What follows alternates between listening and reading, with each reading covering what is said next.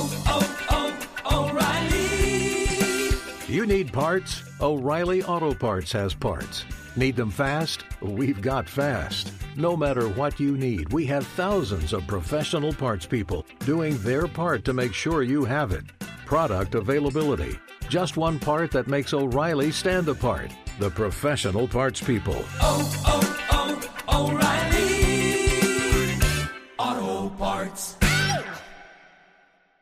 At Bet365, we don't do ordinary. We believe that every sport should be epic. Every home run, every hit, every inning, every play. From the moments that are legendary to the ones that fly under the radar. See for yourself when you sign up today and get $150 in bonus bets when you bet just $5. Whatever the sport, whatever the moment, it's never ordinary at Bet365. 21 plus only must be present in Ohio. If you or someone you know has a gambling problem and wants help, call 1-800-GAMBLER. Terms and conditions apply. The secret to catching prize-worthy fish?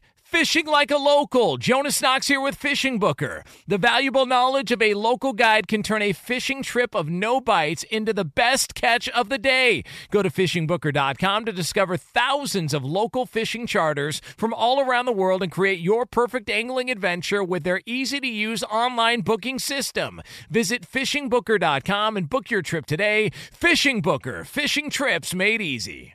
Hey, it's Jonas Knox. Winter is coming. Heavy rain, sleet, snow, and ice. Are your tires up for the challenge? Tread confidently in winter's worst with a set of new tires from Tire Rack. They sell only the best, like the full line of Vredestein tires. Go to TireRack.com slash sports. Tell them what you drive. Your tires will ship fast and free to you or one of over 10,000 recommended installers. TireRack.com, the way tire buying should be.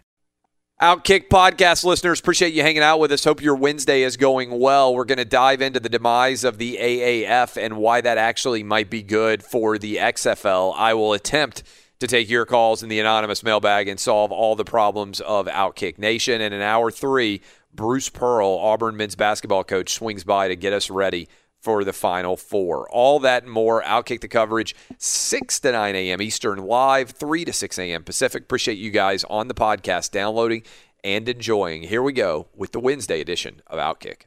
Outkick the coverage with Clay Travis live every weekday morning from 6 to 9 a.m. Eastern. 3 to 6 a.m. Pacific on Fox Sports Radio. Find your local station for Outkick the coverage at foxsportsradio.com or stream us live every morning on the iHeartRadio app by searching FSR. Now let's get this party started. You're listening to Fox Sports Radio. Live from the Geico Outkick Studios. Appreciate all of you starting off your Wednesday morning with us. Wherever you may be across the country or around the world, this is Outkick the coverage. And there are a couple of uh, stories that I think are interesting to hit as we get rolling here on the Wednesday edition of the show. But I want to give you a roadmap on where we're headed. Uh, we'll talk with John Campbell later in this hour. Get some gambling tips for the uh, for the fi- final four. What exactly we think is going to happen there. In hour two, we'll do the anonymous mailbag, and then in hour three. Bruce Pearl, Auburn men's basketball coach, will stop by and break down the Final Four for us and what it's like for Auburn to be there. So that is uh, the roadmap of what exactly we are headed towards. But I want to begin with the AAF shutting down. And uh, that's the, uh, the, the the spring football league that debuted uh, just seven eight weeks ago. Um, and for those of you out there who hadn't been paying attention to it at all, it will not impact you in any way. For the sports fans of you who had watched some of the games, uh, you may well have liked the idea of spring football, but it came to an abrupt end. Uh, the players were forced to buy their own plane tickets, theoretically, to fly home after, I believe it's eight weeks. Suddenly, the season is just over. There will be no postseason, there will be no playoffs. Uh, and uh, there's been a lot of talk about how this ends up happening. Um, and I think the, the easy answer is the AAF never had the financial support to be able to afford a full year or certainly beyond a full year of the league. And they rolled the dice and thought they would be able to find it based on how the season started. And instead, uh, they ended up with different investors with divergent paths who didn't want to invest more money potentially without a payoff coming. And uh, some people have taken this as a sign that spring football or minor league football in general is a losing proposition and no one should touch it. And I certainly understand that argument. But to me, this is a sign based on the number of people who watched these games, often on the NFL network or CBS Sports Network, with little to no promotion. It's a sign there's actually a great deal of interest. And I think this is going to be a tremendous boon for the XFL when the XFL launches next year. And for those of you out there who haven't paid very much attention to the XFL, there are a couple of things that I think are going to be significant benefits to the XFL that the AAF didn't have. So for people out there who are saying, well, the AAF uh, didn't even finish one season, this is a sign that spring football does not work in this country. I would push back against that and say this is a tremendous sign for the XFL. The AAF demonstrated there was and is a demand for minor league football in this country. They just didn't have the financial wherewithal to be able to withstand a full season. And I think Vince McMahon, given the amount of money that he has committed, is going to be able to withstand one season, two, three, potentially more. Let me explain why. Uh, first of all, the XFL is going to have a great television deal. Um, they are going to be well distributed based on relationships with ESPN and Fox. There will be games airing on ABC, and there will be games airing on the Big Fox network as well as FS1 and ESPN. So you've got two major media companies that are going to be thoroughly behind the XFL that want it to succeed uh, and that are hoping that uh, it will do well. Second, and I think this is a big deal for the XFL the XFL will have no age restrictions. And this hasn't been discussed or contemplated very much, at least that I've seen in the media universe. That means that the XFL, for instance, could go to Trevor Lawrence after his sophomore year, which he will play this upcoming year, and say, hey, Trevor, instead of you staying on Clemson's campus for another year and being forced to play football for free, we could sign you to a multi million dollar deal right now. You go straight into our training camp. You play quarterback, let's say with Bob Stoops, and he helps get you ready for the NFL. And all you have to do is play one spring football season with us. You're done by summer. You start training for the NFL draft in the summer. And uh, come the spring, you're in perfect shape to be able to go straight into the NFL. You can immediately sign all of the endorsement deals that you want. You can immediately get as much money as you would like. You can go around and sign as many autographs as makes sense to you. And some of you may say, well, there's no way that Trevor Lawrence would turn down the opportunity to stay at Clemson when he could wait another year at Clemson and then go pro after playing football for three years. And the answer may be okay, Trevor Lawrence would make the decision to stay in college football. But would every freshman or sophomore superstar make that decision? Would Johnny Manziel, after his Heisman Trophy year, when he got in so much trouble for signing autographs and he was worth so much money, have made the decision to come back to Texas A&M for another year? Or potentially could he have gone straight from playing for Texas A&M to playing in the XFL? Remember what the XFL will be able to offer when a regular season ends in November, in the end of November, with the final regular season college football game. The XFL can say, hey, don't play in that bowl game. Instead, come play in our league, college kid. You can come directly from your college football season into training with us for a couple of months before our season starts after the Super Bowl, and then you can play a full season with us. And the, yes, granted, that's potentially a grind on the body, but you could go from finishing your freshman or sophomore year to getting paid within a week or two weeks. And I think it has the potential to be a really good challenge to the NFL's age restrictions because there are some freshmen and sophomores who are ready to go pro and don't want the responsibility of having to go to class, of having to stay eligible while they are on a college campus. Some people are just ready to start their professional careers. And I think the XFL will offer that opportunity. Furthermore, there's a great demand for football in this country that is unserved outside of the NFL season. I've been arguing for a while that the NFL should expand its season footprint and have more bye weeks. Right now, the NFL, if you're a, if you're a fan, you well know there is one bye week, and in 17 weeks, your NFL team plays 16 games. Well, that's pretty cool. Um, I mean, the NFL season is a sprint. But instead of playing four preseason games that people really don't care about, why not play a couple of preseason games, add in a couple of regular season games, but also add in some bye weeks? I don't understand why the NFL wouldn't want to go legitimately from mid August until the President's Day weekend, basically almost the beginning of March, and add in a couple of more bye weeks and allow the NFL season to be stretched further than it already is. Lacking that, I think there are a lot of people who would love to be able to watch NFL football right now. You got March Madness for a couple of weeks that really matters.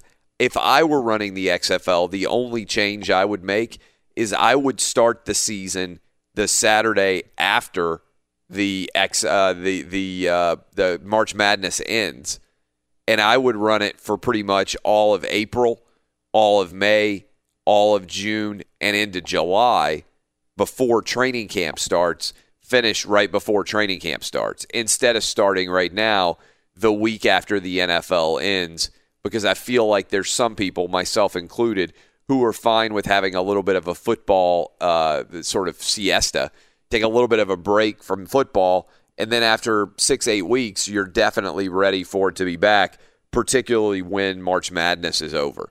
So, those are my thoughts in general. I understand there are people out there who believe the XFL is doomed because of the AAF's failure to finish a season.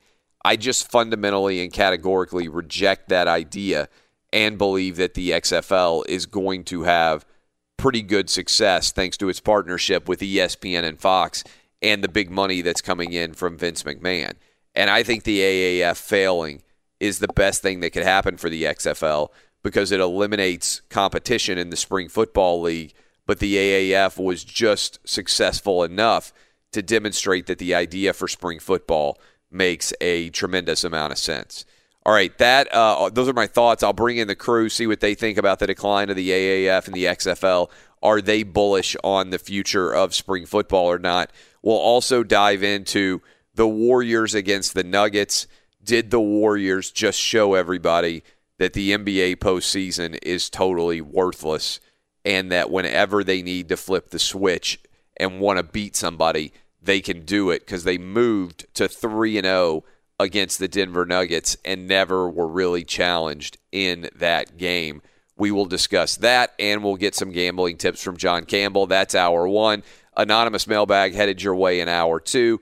And Bruce Pearl, Auburn men's basketball coach, will join us in hour three. That's your roadmap for where we're headed on today's show. Appreciate all of you for spending your morning with us. This is Outkick the Coverage with Clay Travis. Hey, it's Jonas Knox, and you know O'Reilly Auto Parts. You know, O O O O'Reilly, who are in the business of keeping your car on the road. O'Reilly Auto Parts offer friendly, helpful service and the parts knowledge you need for all your maintenance and repairs. They've got thousands of parts and accessories in stock, either in store or online, so you never have to worry if you're in a jam. The team at O'Reilly Auto Parts can test your battery for free in or out of your car. If it needs to be replaced, they'll help you find the right battery for your vehicle. Need your windshield wipers replaced, a brake light fix, or a quick service? They'll help you find the right part or point you to the nearest local repair shop for help. Whether you're a car aficionado or an auto novice, you'll find the employees at O'Reilly Auto Parts are knowledgeable, helpful, and best of all, friendly. And by the way, I was just at O'Reilly not that long ago, within the last month, and guess what? Needed some help with the alternator, had some questions with the batteries. They helped me right away and did it right there in the parking lot. The professional parts people at O'Reilly Auto Parts are your one stop shop for all things auto, do it yourself, and you can find what you need in store or online. Stop by O'Reilly Auto Parts today or visit them at o'ReillyAuto.com slash two pros. That's o'ReillyAuto.com slash two pros. At Bet365, we don't do ordinary. We believe that every sport should be epic. Every home run, every hit, every inning, every play. From the moments that are legendary to the ones that fly under the radar. See for yourself when you sign up today and get $150 in bonus bets when you bet just $5. Whatever the sport, whatever the moment, it's never ordinary at Bet365. 21 plus only must be present in Ohio. If you or someone you know has a gambling problem and wants help, call 1-800-GAMBLER. Terms and conditions apply. I'm Katya Adler, host of The Global Story. Over the last 25 years, I've covered conflicts in the Middle East, political and economic crises in Europe, drug cartels in Mexico. Now I'm covering the stories behind the news all over the world in conversation with those who break it. Join me Monday to Friday to find out what's happening, why, and what it all means. Follow The Global Story from the BBC wherever you listen to podcasts. Hey, it's Jonas Knox. You've put it off long enough. It's time to replace your tires. Tire Rack has tires that will elevate your drive. Touring tires for commuter comfort, performance tires for sporty handling, all-terrain tires for on and off-road adventure. Go to TireRack.com to get started. Not sure where to begin? Use the Tire Decision Guide to get a personalized tire recommendation. The right tires for how, what, and where you drive. Choose from the full line of BF Goodrich tires, shipped fast and free to a recommended installer near you, or choose the convenience of mobile tire installation. They'll bring your new tires to your home or office and install them on site. It doesn't get much easier than that. Go to TireRack.com/sports to see their BF Goodrich test results, tire ratings, and consumer reviews. And be sure to check out all the current special offers. Great tires and a great deal. What more could you ask for? That's TireRack.com slash sports. TireRack.com, the way tire buying should be. Welcome back, Geico Outkick Studios. We're just talking about the AAF versus the uh, good old XFL, uh, trying to come back after a one year uh, high, uh, a one year history in the XFL. The AAF doesn't even make it one full year. Danny G, are you with me that you still believe in potentially the future of the XFL, or are you apprehensive and maybe a little bit uncertain based on the way the AAF just ended? I guess I'm 50 50 with it. I can see where there's some problems, and I also can see where there's some hope. There's a lot of GMs and uh, scouts around the league that were hoping the AAF could stay in business because uh, I heard one executive say that there's probably five players on each AAF team that could have at least made the practice squad for NFL teams coming up for camp. So, with that said, I, I think that the XFL has a chance, but there's a few things I noticed as a fan. I watched, I don't know how many AAF games you watched, Clay. I know you watched that first weekend like a lot of people did. After that, I saw a lot of sloppy games that were in the snow and bad weather. So I'm wondering if the XFL can hold more of their games indoors. Yeah, I don't know the answer to that. I mean, obviously the XFL have announced uh, where all their franchises will be located, and uh, I haven't even uh, I haven't even looked at that. I mean, obviously, I know that they have uh, some warm weather teams in general. Yeah, um, that will help. I think I think a big part of success will be um, obviously the quarterback play, and uh, and Johnny Manziel got knocked out of the AAF uh, league with a concussion but I would think that there would be a possibility for him to play somewhere in the XFL. Um, I, I, don't think Tebow is going to come back. I mean, they should make a run at Tebow. And I said before, Colin Kaepernick is the uh, is the play as well uh, to see whether or not he'd be interested in playing quarterback. Um, I think those are the three guys that would make still sports fans take note. Um, and uh, I think there is a sufficient demand for spring football. If you look at the ratings that were posted, by the AAF. The first game of the year uh, was on CBS, and remember, it outrated the NBA. But after that, it was really difficult to find the games on television. And then I think they were going to finish on CBS again, if I'm not mistaken, when they got to their playoffs. Uh, and the challenge was they never got to the playoffs. But that's why I think, and I'm not breaking news here, although it hasn't gotten a lot of attention. The Sports Business Journal has reported this that's why I think the XFL being on Fox and ESPN is going to be a big deal because FS1 and ESPN, as well as ABC and the Big Fox network carrying these games, will be a, uh, a tremendously positive, you know, kind of situation in general in terms of people being able to figure out exactly where these games are going to go. Uh, Dub, would you watch these games? Um, uh, you think you still optimistic on, on spring football, or is this another sign that fans don't want any pro football other than the NFL? Yeah, I would watch the game. San Antonio finally had a professional football team for about 52 days. Hashtag remember the commanders. But, I mean, I remember just a few weeks into the season, they changed the championship location from Las Vegas to Frisco, Texas, where the Cowboys have their, you know, kind of side stadium, if you will. And I thought that was kind of fishy at first. But, uh, you know, I don't know. If you're an investor in the XFL and you see that this other spring league only lasted 52 days, I mean, it's got to make you a little iffy and another thing, I mean, what is what would you define as a success for the XFL? Because I mean, even if they last, you know, three or four seasons, is that really a success in your eyes?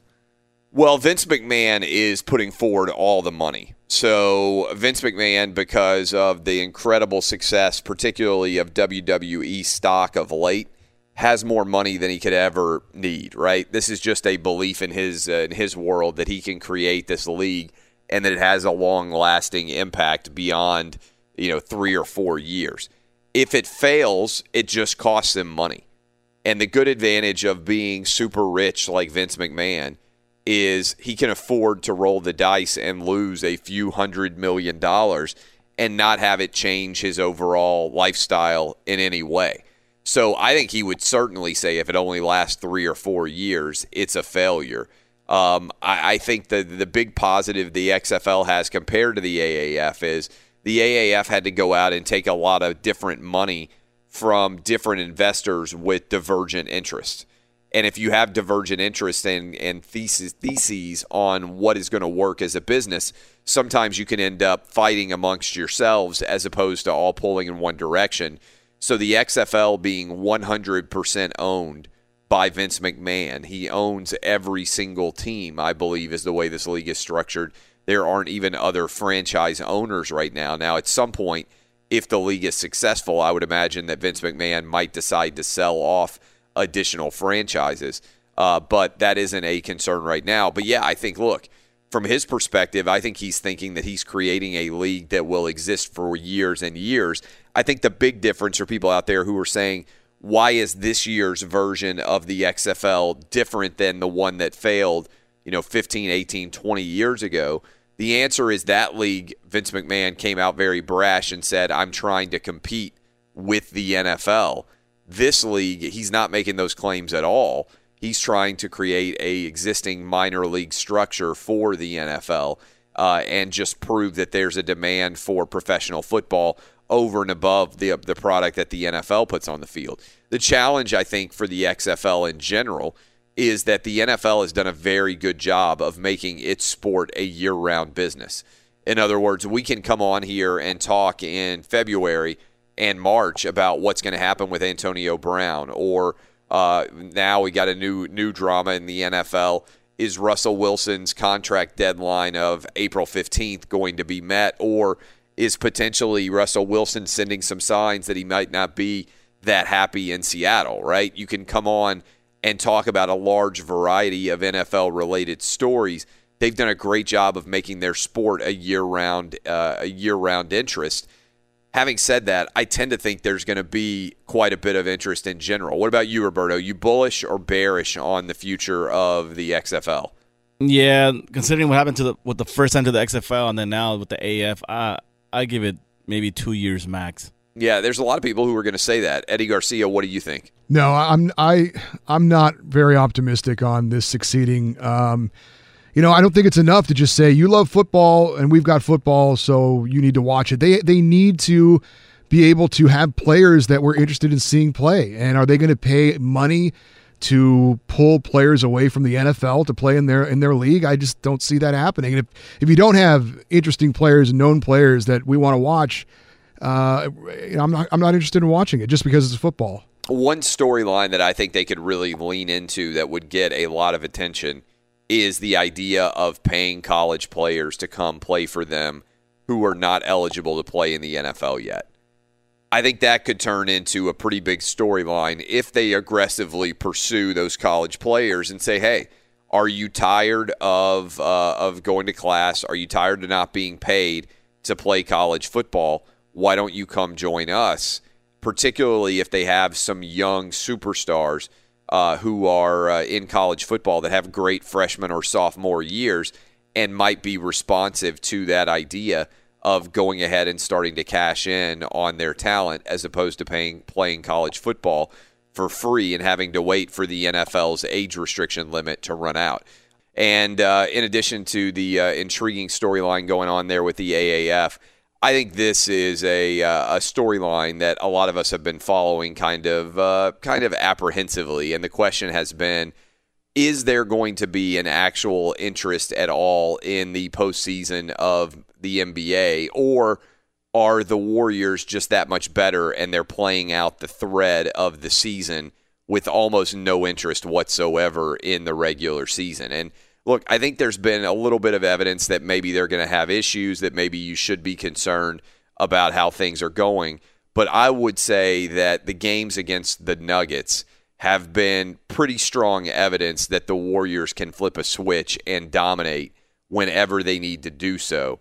And so uh, the Nuggets are interesting because they've kind of been there chirping right on the edge, chasing the Golden State Warriors for the number one overall seed. And we know the Warriors didn't have the number one overall seed last year. They were the two seed, went seven games against uh, the Houston Rockets, found a way to get a win in that series. But it seems like the Golden State Warriors do care a little bit about being the number one seed this year because every time the Nuggets get close, they go up against the Golden State Warriors, and it's like they're trying to prove that they're still a uh, that they're every bit as good as the Warriors. And through what are we at now? Seventy-seven games now.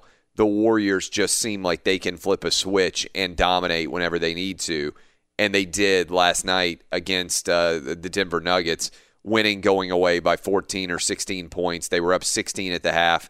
It was never a, uh, a really a question about who was going to win. They're now up two with uh, only five to go, and effectively this series, uh, th- this this playoff race seems over in the West because the Lakers are coming to town on Thursday. You figure the Golden State Warriors can can go ahead and cash a win there. Then the Cavs come to town on Friday uh, and uh, assuming the Warriors win both those games, they almost have locked it up because they'd only need to win one of their final three in order to have the number one overall seed in the West. So I'm curious with uh, with the crew. Uh, is this all a foregone conclusion when you see the Warriors come out and basically flip a switch and dominate against the Nuggets, who they're now 3 and 0 against, all of which have been double digit wins? is there any reason to believe that the NBA playoffs are anything other than a foregone conclusion, Danny G? You got the Warriors or the field right now? The Warriors. I still feel like it's a wrap until the offseason. If New York is lucky enough to get Kevin Durant away from the Warriors, I think that would shake everything up in the NBA. But other than that happening, it's still going to be the Warriors. Warriors or the field, uh, Dub. It's Warriors. I mean, and you look at their only real threat in the West is Houston, and James Harden has literally been doing everything for that team by himself. And every year we get to the playoffs late in the run, and what happens? James Harden gets tired, they run out of gas, and they're going to lose to the Warriors. It's going to be the same thing this year again. Yeah, and uh, in theory, they could have an interesting uh, semifinal round, I guess, in the Western Conference, where you would have the uh, the Nuggets going up against the uh, uh, right now, I think it's the Rockets. They're set up to play right as the three seed. Uh, but as you look at the standings in general, I, I, look, the Warriors right now are set up so they would be playing the Oklahoma City Thunder. Russell Wilson went for 20, 20, and 20. That would be uh, an intriguing game, and maybe it's going to end up being the San Antonio Spurs again before all is said and done. Uh, we'll see. Those are the two teams that seem to be in the mix uh, to potentially get beaten by the Warriors in the first round. Uh, but uh, and so I mean you could have Russell Westbrook going up against uh, Kevin Durant, a little bit of a storyline there, or the Spurs who are never quite good enough to be able to handle Golden State. Maybe they get one win there, and then you've got Portland now that has the injury uh, situation. It's hard to believe that Portland would be in a great spot there. Maybe the Utah Jazz beat the the Portland Trailblazers in the first round. There's just not a lot of suspense until you would get to the Western Conference Finals and then maybe maybe if Houston uh, Rockets are there, they could give a little bit of a run against the Golden State Warriors. Uh, but uh, in general, I think this this thing is pretty much done, and uh, and it's unfortunate. I mean, there could be a lot of drama coming out of the Eastern Conference as to who's going to be able to advance. Is it going to be the Bucks? Is it going to be the Raptors, uh, the Sixers, the Celtics? Uh, even the Pacers are playing pretty well down the stretch without Oladipo, but it still feels like this is the Golden State Warriors league, and that there isn't that much interest in the NBA playoffs, which are a little bit over a week away, right? I think they, they start, if I'm not mistaken, on Saturday, April 13th, and uh, and yet there doesn't seem to be very much drama. Is anybody willing to take the field? Every NBA team out there, the other 15 playoff teams, or the Warriors, Eddie, are you willing to take the field, or are you also Warriors? I'm I'm also Warriors. Uh, too much talent. They know how to turn it on in the right time. Sorry, I wish I could be more interesting, but no, I'll take Golden State. This is also maybe a reason why the XFL could have some success because I, I if there's zero look, maybe Durant's going to leave, maybe the Warriors are finally going to get broken up. But if you're Kevin Durant and you've won three titles in uh, three straight years, right? Would be three titles in three straight years. Steph and company would have four titles in five years, the only loss being that game seven to the Cleveland Cavaliers. Why would you break up this uh, this dynasty? And I know Demarcus Cousins, I think, only signed a one year deal so he could potentially leave. And he seems like he's coming off his injury. He was the most, he was the best player statistically on the floor for the Warriors last night in that uh, beatdown of the Nuggets. But this is, uh, I, I think, the big flaw that exists out there in the NBA right now is in addition to the fact that guys are taking games off for load management and not particularly trying their hardest down the stretch in the NBA season, it's also uh, that there frankly just isn't a lot of reason to be paying attention even to the postseason. You want to make it a clean sweep, Roberto, and take uh, the Warriors versus the field? Yeah, the Warriors. It's not even close. The Rockets, they, they ain't gonna beat the the Warriors. Not even so, close. Zero drama at all, according to the entire crew. We'll try and bring in some drama for you uh, with my guy John Campbell joining us from Oddshark up next to help break down uh, the NBA, maybe a little bit. Well, we'll see whether or not he takes the Warriors versus the field. But more importantly, the Final Four starts on Saturday. Who's he got in the Auburn UVA game? And also, who is he uh, taking in Michigan State against Texas Tech? We will discuss that as well as maybe a little bit of an early preview for the Masters, which begins next week uh, down in Augusta. And I know a lot of people are excited for that to be officially underway. We will discuss all that more. I am Clay Travis. This is Outkick the Coverage. Up next, gambling picks, Final Four analysis, NBA, and Masters talk. It's John Campbell on Fox Sports Radio. Be sure to catch live editions of Outkick the Coverage with Clay Travis weekdays at 6 a.m. Eastern, 3 a.m. Pacific on Fox Sports Radio and the iHeartRadio app. Hey, it's Jonas Knox, and you know O'Reilly Auto Parts. You know, O O O O'Reilly, who are in the business of keeping your car on the road. O'Reilly Auto Parts offer friendly, helpful service and the parts knowledge you need for all your maintenance and repairs. They've got thousands of parts and accessories in stock, either in store or online, so you never have to worry if you're in a jam. The team at O'Reilly Auto Parts can test your battery for free in or out of your car. If it needs to be replaced, they'll help you find the right battery for your vehicle. Need your windshield wipers replaced, a brake light fix, or a quick service? They'll help you find the right part or point you to the nearest local repair shop for help. Whether you're a car aficionado or an auto novice, you'll find the employees at O'Reilly Auto Parts are knowledgeable, helpful, and best of all, friendly. And by the way, I was just at O'Reilly not that long ago, within the last month, and guess what? Needed some help with the alternator, had some questions with the batteries. They helped me right away and did it right there in the parking lot. The professional parts people at O'Reilly Auto Parts are your one stop shop for all things auto, do it yourself, and you can find what you need in store or online. Stop by O'Reilly Auto Parts today or visit them at o'ReillyAuto.com slash two pros. That's o'ReillyAuto.com slash two pros. At Bet365, we don't do ordinary. We believe that every sport should be epic. Every home run, every hit, every inning, every play. From the moments that are legendary to the ones that fly under the radar. Whether it's a walk-off grand slam or a base hit to center field. Whatever the sport, whatever the moment, it's never ordinary at Bet365. 21 plus only must be present in Ohio. If you or someone you know has a gambling problem and wants help, call 1-800-GAMBLER. From BBC Radio 4, Britain's biggest paranormal podcast is going on a road trip. I thought in that moment, oh my God, we've summoned something from this board. This is Uncanny USA. He says, Somebody's in the house, and I screamed. Listen to Uncanny USA wherever you get your BBC podcasts, if you dare.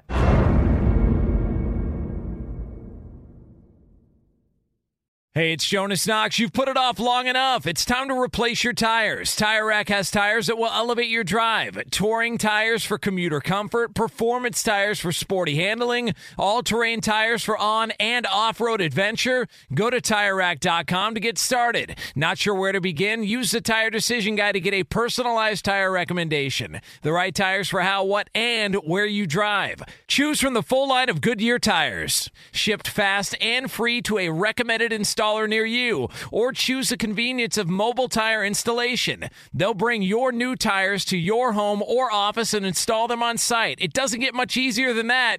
Go to TireRack.com slash sports to see their Goodyear test results, tire ratings, and consumer reviews. And be sure to check out all the current special offers. Great tires and a great deal. What more could you ask for? That's TireRack.com slash sports. TireRack.com, the way tire buying should be. Welcome back, Geico Outkick Studios. No limitations apply when it comes to getting gambling advice from our guy, John Campbell, at Johnny Oddshark on Twitter. And we start with the Final Four, which will tip off on Saturday evening.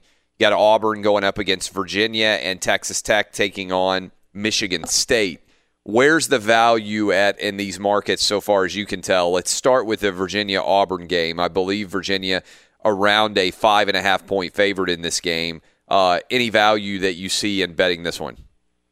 Um, yeah, I, I I like Auburn in this one, and and this line's pretty good. This line hasn't moved since it opened. It, it opened at five and a half. It's now still at five and a half. I like Auburn in this one. It's a, it, that makes it almost a two possession game here, and I just think the way Virginia plays, they they want to play a defensive, low scoring game, and all Auburn does is just keep chucking up shots until until they go in, and and that's been working really well. They they lead the nation in three point attempts this year, second in three point percentage, and they just kept making them until they won. They've been a giant killer so far. I think a lot of people are going to look at Virginia and see that they're one of the best bets in the nation this year. They're 25 and 11 against the spread, and I do think a lot of money will come in on Virginia. But Auburn's the hottest team right now. They've won 12 games in a row. They've covered eight of those, and they didn't shoot well versus Kentucky, but they still got through, and I love that about them right now. What about Chuma Okeke in general? What's and obviously he's the Auburn basketball player with eight minutes left in the game against UNC who tore his ACL. And I should mention that again, Bruce Pearl is going to join us live in hour three, Auburn men's basketball coach, to talk about uh, his team and their run to the Final Four. What kind of impact does he have on the overall spread? Because he, his injury has gotten a lot of attention. Is he a multi-point guy? Like what? How, how do you assess Auburn with him versus without him? Well, for me, he is. He's worth probably two, two and a half points, but I'm not sure that he's being factored in very much here into this line. I think this is right around where Auburn would be if if he were playing. But huge impact player, uh, their leading rebounder as well, and and that's going to be big against a team like Virginia, especially with the number of shots they throw up. But I think just I, if if they can make threes, they can overcome all that, and that's what Auburn tries to do. What's wild about this game, and uh, and certainly the two teams that are playing, is you can change one play, and Virginia doesn't make the Final Four, right? And uh, much to the chagrin of Purdue fans, the play I would change is five seconds left. Uh, if uh, if Virginia doesn't make that final shot to put it into overtime, for Auburn, and I'll ask Bruce Pearl about this in hour three of the show. But you can go all the way back to the opening game against Utah State. There was a wide open three point shot that Auburn gave up as the final play of the game uh, that would have cost them that game as well. How fine is the line when it comes to gambling on the NCAA tournament? Like, Is it more luck or skill in your mind that these teams ended up in the Final Four? I, I think that luck definitely plays a part of it, and that's the beauty of March Madness. I, I, I tweeted out when Gonzaga had that terrible foul because you could say Texas Tech got in with a little luck as well. Gonzaga handed them the game with that stupid technical foul reaching in on the baseline Yes. at the end of the game. You could say, and, and I tweeted out, this is the beauty and the horror of betting on college basketball, and you just have to appreciate that there are going to be really dumb, silly things that happen that you probably won't see in the NBA. I love it. I think that's the beauty of it. These guys are still kids, really, and, and there are mistakes and, and a lot of great shots I, I made as well to send games to overtime and crazy things like that. So you just have to embrace it, and, and you can't get too upset when bets don't go your way because just wait another game and, and let's see what happens. All right, let's go to the other side of the bracket. You've got Michigan State coming off their big win over Duke. You can certainly change one play for Michigan State. They wouldn't be there. Texas Tech, you just mentioned the reach across uh, during the inbounds play that was a technical foul that effectively ended the game uh, for Gonzaga. How do you break down Texas Tech against Michigan State? What do you see here? I, I think this is going to be a great game here. I like Michigan State. This this number's two and a half here. I, I think they're going to cover, but it'll be a close one. Michigan State's the number one rebounding team, uh, margin team in college hoops, and they're the number two bet overall in the nation this year. They're 27 and 11 against the spread, and and this has just been a team that's won a lot of different ways. It, it feels like they can kind of do anything. Uh, they're, they're the 30th scoring D and third three point percentage defense in the nation. I love that because Texas Tech hit 39% of their threes against Gonzaga. It was just surprising the way they were coming out and hitting threes from all over the place. And I just don't think they're going to be able to do that against Michigan State because the perimeter defense is so, so good. And they can kind of mix and match their game. They can kind of do whatever the defense gives them. So I like Michigan State there. I think it's going to be a really tough, tough game where it's tough to get points on, on both sides. What do you think in general as uh, as you break down um, th- this game? Like, is is there any value on any of the four teams? So you said you like Auburn. Do you like Auburn to cover? Do you like Auburn to potentially pull off the upset? I like I like a Michigan State Auburn final, uh, so I'm going to take Auburn to pull off the upset as well, and uh, and that's actually paying uh, plus five fifty. So So that'd be a good play. If you're if you're right, there's really good value in taking Auburn even still in the Final Four. Yeah, absolutely, absolutely, and uh, and they opened thirty three to one. They were the biggest underdog uh, before the tournament started to to go to the national champ or to win the national championship. And uh, yeah, there's still good value. If you want to pick the exact matchup in in the final here, there's good value, and uh, that's one I'll be taking here. I think Michigan State, another route you could go. I mean, if you want to parlay them and just take Michigan State uh, straight up, that works as well. Warriors came close to locking up home court advantage in the Western Conference with a win last night over the Nuggets. I was just asking the guys, but if you had to take the Warriors or the field, which way are you going? I would go with the field. Uh, and, and Warriors are minus two twenty, and uh, next best is the is the Bucks at eight to one. I would go with the field. I think I think the Warriors are in trouble here. We've seen big time signs of fatigue and this team fracturing a little bit. I, I'm I'm a, more worried than ever that this team can just turn it on when the playoffs start and go win a championship. And there's some value out there. Celtics are are almost twenty to one now after being eight to one before the season started. There's some value there, and uh, I, I love the field. All right. Finally, somebody taking that. And then early now, uh, next week is the Masters. Anybody that you're looking at that you like as we come down the stretch here and get ready for next week's Masters run? Yeah, I, I would just say look further down the board, and uh, obviously Rory playing well. The big the big boys are playing really well, but but there's going to be some names down the board. Jon Rahm is one that stands out to me. He's 18 to one, uh, and and that's one I really like. Molinari is a guy who can play really steady and get a lot of birdies. He's 22 to one, and Tommy Fleetwood, another guy just playing sensational shot making golf right now at 25 to one. So I don't think it's going to be one of the top dogs this year. I, I, I think there's going to be a bit of a surprise at the Masters. Outstanding as always, John Campbell. Go follow him on Twitter at Johnny Oddshark, and uh, we will talk to you again next week, my man. Sounds good. Thanks, Clay. Uh, that is John Campbell. When we come back, hour two, Wednesday edition. If you're a regular listener, you already know what I'm going to say. It's the anonymous mailbag live on the radio. 877 996 6369. I will solve any problem in the world of Outkick Nation. 877 996 6369. Load up the phone lines. Dub will theoretically answer the phone as he is paid to do. 877 996 6369. Your calls, my answers. I am the King Solomon of the radio, and I will solve your problems on Fox Sports Radio. This is Outkick the Coverage with Clay Travis.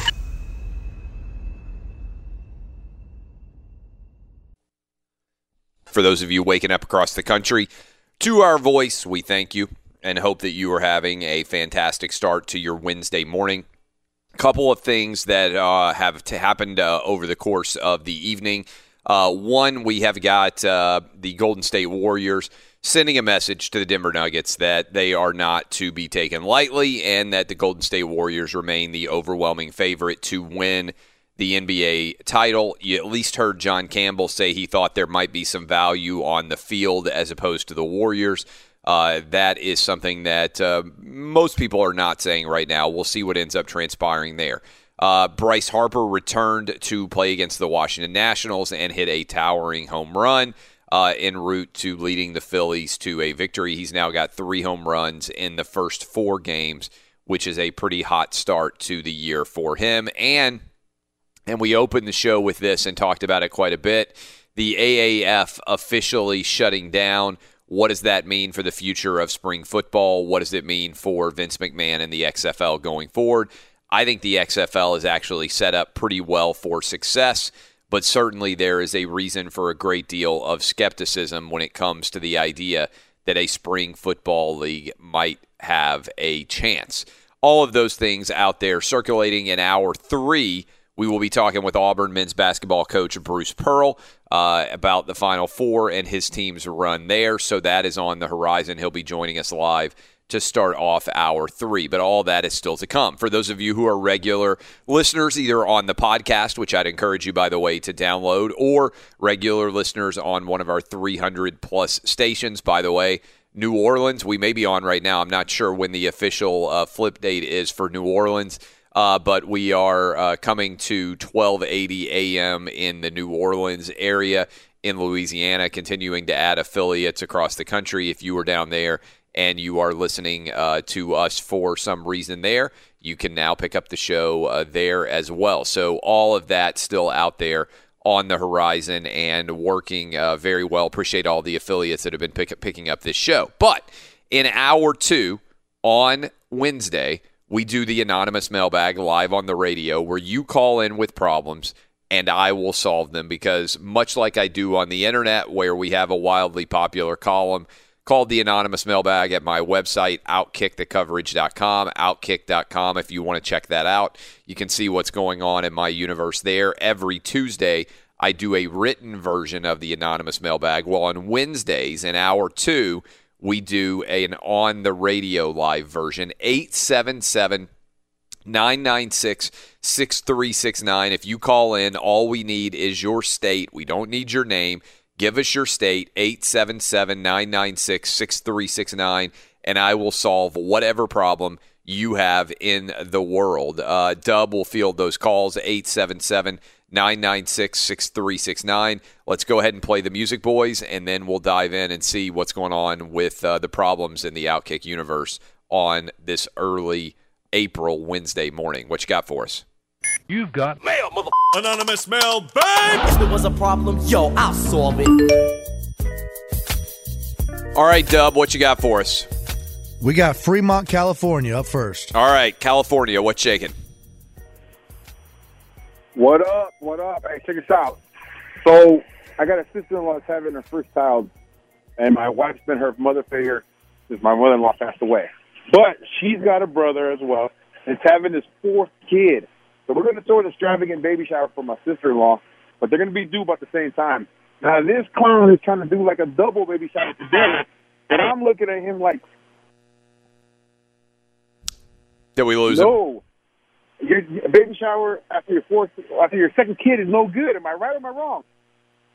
Yeah, I think in general, if you've already had one kid, you should have everything for the baby shower. And so uh, I also think every kid you celebrate their arrival in a less ostentatious fashion. But if you've already got, I've got three, And by the time you got to number three, you knew exactly what you needed. You already had most of the baby related paraphernalia. Uh, my four year old now wears a lot of the clothes. Like I recognize the clothes that he's wearing because I've seen him on his brothers before him, right? Uh, so uh, yeah, you can't do a fourth ba- fourth kid baby shower uh, if he's feeling jealous. Like that's a no brainer, right? I mean, the, the the first baby is the big event. After that, the baby shower diminishes in importance going forward. Everybody understands that, and also you're a man. You need to not be involved in the baby shower dynamic anyway. One of the great flaws that exist in this country right now is the idea that men and women should have to do everything together. The baby shower is an awful experiment. Uh, sorry, awful experience for men. And this idea that everything that women do, men should have to do, and everything that men do, women should have to do, I fundamentally disagree with. There is this couple shower trend, which fortunately I dodged for my kids. Women are involved in baby showers. As a man, your only responsibility at a baby shower is to show up after the baby shower is over and load up all the packages in your vehicle to be able to drive all the presents back to wherever the pregnant woman wants to go. But this idea, have you guys noticed this? Have you guys had to go to uh, Dub? You probably haven't because you're young enough. You're 25. But Roberto or Eddie or or Danny G, have any of you had to go to a couple's baby shower yet? I did. I, I ours was a couple baby shower. Yeah, it's a disaster. it was a party. Yeah, not a good idea. You, th- this I, I've been to couples baby showers. I have no interest in it at all. I don't want to go to them. I don't want them to exist for men. Women can handle the baby shower. Yep. Men, have you had to be? You're, you're yeah, single I- still. I- but- yeah, but I dated a girl who dragged me to her friend's couple's That's even party. worse. Yep. If you are dating a girl and Uh-huh. you go to a couple's baby shower, Yeah. that is like you just might as well. I mean, give up on life because the one thing you have the advantage of if you're not married is you don't have to go wherever your wife tells you to go. If you're going to couples baby showers and you're dating a girl, that's an awful. Position Well, this was in. a girl that I dated for a couple of years. Even so still. I, I know it, it's it was not fun except for the alcohol there, and then they did the games, and without even trying, I won one of the games. And as a guy, you feel bad if you win any of the games that they have. Was it chugging the beer one? Is that what what it was? Yeah, look, I mean, if you want to have a couples party, that's fine. Have a couples party. But the idea that men should all be required to attend baby showers is fundamentally awful. It just really is. Uh, all right, Dub, what else we got? We got Ohio on the line. Ohio, what problems do you have? One problem that the state of Ohio seems to have, yeah, is that they never can talk on the phone when we go to them. Pause for a second here with Ohio. Every time we go to like the state of Ohio or the state of Kentucky, it's like people aren't aware that phones exist or that how it works. Like turn your radio down. Like I don't want to be turn your radio guy down, but just listen to the phone. Listen to me talking. All right, Ohio, what problem do you have? In addition to the fact that you can't use a phone. Hi, um, actually, I'm Clay from um, Nashville. I'm here to. Um, I tried to call in last week to solve your problem, but um, your phones weren't working. What? So I sent my first tweet ever to you, and I think to solve your problem of being a fan is if you bet against your team, you're going to be happy either way. Thanks for the call. What we need to that? start ranking states based on, based on the badness of the, the the awfulness of the calls that we get from those states. Ohio is ranking pretty high right now. Was that attempted comedy? I think it was attempted comedy. Did not land well. Uh, I think he was saying last week we talked about whether or not I should retire as a fan, and he's Yeah. saying that I should bet against my teams. I do that already. Like I bet against my teams on a regular basis if I think that they don't have, uh, if they're not on the right side. So I don't have any issue betting against my favorite teams already. And I understand that there's something called an emotional hedge where some people out there will make decisions, you know, not to bet on their team because, you know, that way at least if their team loses, they also are still making money. So I know there's probably a lot of you out there that have done that on some level. So it helps to uh, lessen the overall uh, pain that you feel if your team loses. Well, at least I made some money. But uh, I, I try not to think too much about balancing out the emotional hedge there. I just look at the at the matchup and decide whether or not I think the number's in the right place. 877 996 6369.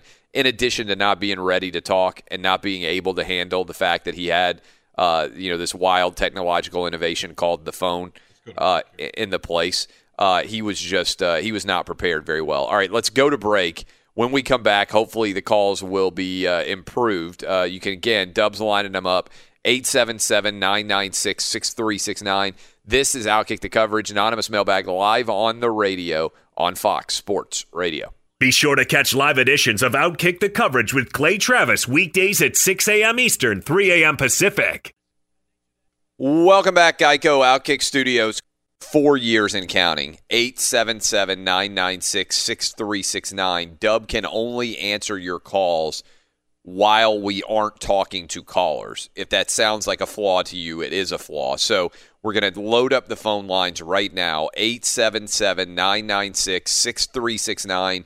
Give your state and your problem in one sentence to Dub.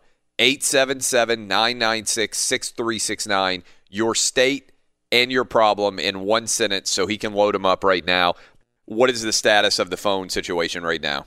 So basically, while there's a caller on air, I can no longer answer other calls in this new studio the way it's set up. In the in the other studio, the uh, the Fox Sports studio, uh, the the phone has a pad on the board, so I can send callers on through there, and then I can also answer calls on the phone. This one just has the phone, so once I send a caller through, I can't answer another call while they're on the air. How is it that we, four years into the show, can still not have the phone system resolved?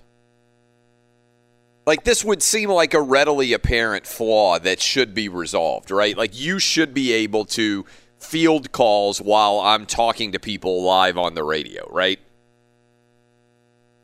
Well, he's actually taking a call right now to Yeah, put it on hold for you. This But, is uh, never like I don't understand how I and I and I and I and I've been saying this for 4 years. I don't understand how it's possible that the phones can be this bad and that we can have perpetual failure of most basic communication uh, possibilities when it comes to the phone. Like it's it, it- how is it that we could uh, like I, I don't even understand how this is possible. I That swear to somebody- like, God. Dub's job is to answer the phones. It would be a huge flaw if while I'm talking to someone on the phone, Dub can't also field phone calls.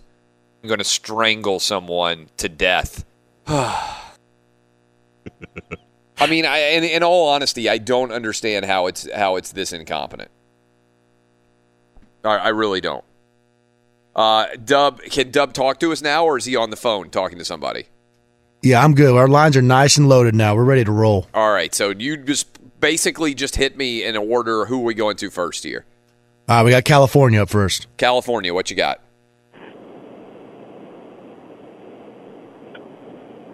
California. Hey, how you doing? All right. Presume that I'm always okay. I don't want to hear anybody for the rest of the history of this show ask me how I'm doing. All right. I'm always doing awful because the phones never work. So lead with your question. Everybody, go straight to what you want to hit me with. California, what do you got? Hey, man, I don't know how, how to handle my coworkers. All right. What's the problem? I work in a this, I work in a jail where I can't leave until my release comes. That makes They're sense. always late. They never finish their jobs. I, I don't know what to do. I want to I want to punch one of these dudes in the mouth, but I can't get fired. How late are they? Uh, between five and ten minutes a day. Uh, all right, thanks for the call. Well, first of all, five or ten minutes not that big of a deal. Now the question is, obviously, some people have serious jobs. If you're at a jail, it's important to have people there who are working at the jail. So if you leave, you don't want the prisoners to be able to escape. Uh, if they are consistently five or ten minutes late, I think what you should be able to make sure of is that you're being paid. That's the biggest issue. If you're getting paid and you know that they're going to be five or ten minutes late, I, understand that people watch the clock and you're like, I hate my job. I want to be able to leave in two minutes, three minutes, one minute, whatever it is on the tick down. But if you presume that you're going to have to work an extra half hour every single uh, workday that you're there, as long as you're being paid for that excess time, then presume that you're going to have to work an extra half hour. And if you're able to leave after only 10 minutes instead of an extra half hour, then you feel like psychologically you got a benefit. So I think really it's about tricking yourself. And in this day and age where we have almost full employment, I think you need to presume that the people who are there are not going to be necessarily the best possible employees. This is an issue for hiring all over the country. We have almost full full employment in this country. And so as a result, the a lot of times people who are getting jobs now are not necessarily qualified for the job they're getting and or they're not particularly good, which is why they've been on the sidelines for a long time. So uh, so in your job, I think that's probably something that's happening. And uh, so just presume that you're going to have to work an extra half hour than you actually do. And so if you're uh, able to leave in five or 10 minutes extra, then you feel like you've actually won. Who's up next? We got Vermont up next. Vermont, you're live. Hey, Clay, huge fan. How we doing? I'm excellent. Even though I said don't ever ask awesome. me how I'm doing, presume that I'm aw- I'm awesome. but what questions you got? So, uh, girlfriend and I have been together for about five years now. Uh, I'm 26, she's 24. Um, we have saved enough money for a down payment on a house. She's pushing me to get a house, but she wants to go to college for another four more years full time. And I keep telling her we should just stay where we're at right now. Should we bite the bullet and get a fixer upper, or should we continue renting while she goes to college? All right, what's the marriage plan here? Ooh, I think a house is pretty much the marriage plan here. So you don't want to get married at all? I do, but when the time is right. So, okay, like my thought in general is buying a home with someone who you are not married to seems like a pretty aggressive play. Now, if you wanted to buy a home and you wanted to have her live there with you, or if she wanted to buy a home and she wanted to have you live there with her, uh, I totally understand that might make financial sense depending on where you are living. But what you're talking about right now is buying a home jointly. Uh, first of all, she's only 24 years old and she wants to go to college for four more years. Um, I, I don't know. Again, I don't know your particular financial situation, but in general, I would be apprehensive about buying a home with someone that I wasn't married to. Now, if you have the ability because of your job to be able to buy a home and you want to live there and allow her to live there with you and maybe even help with the mortgage uh, by uh, by basically paying you rent, I think that's totally uh, totally makes sense but I don't know that I want to jointly buy a home with somebody that I'm dating because what happens if suddenly you guys break up? That's almost like a divorce when it comes to trying to figure out the home ownership aspects. And it's like you're getting none of the benefits of marriage with all the complications of divorce. So I would encourage either you or her, and this for anybody out there who's listening thinking about this situation, put it in one of your names and have the other person basically paying rent and helping to pay the mortgage. Uh, if you're not married, I don't know why you would buy a house jointly with somebody else. Uh, who's up next, Dub? We got Oregon up next. Oregon, what you got for me? Hey, I got some real stuff for you here, Dick.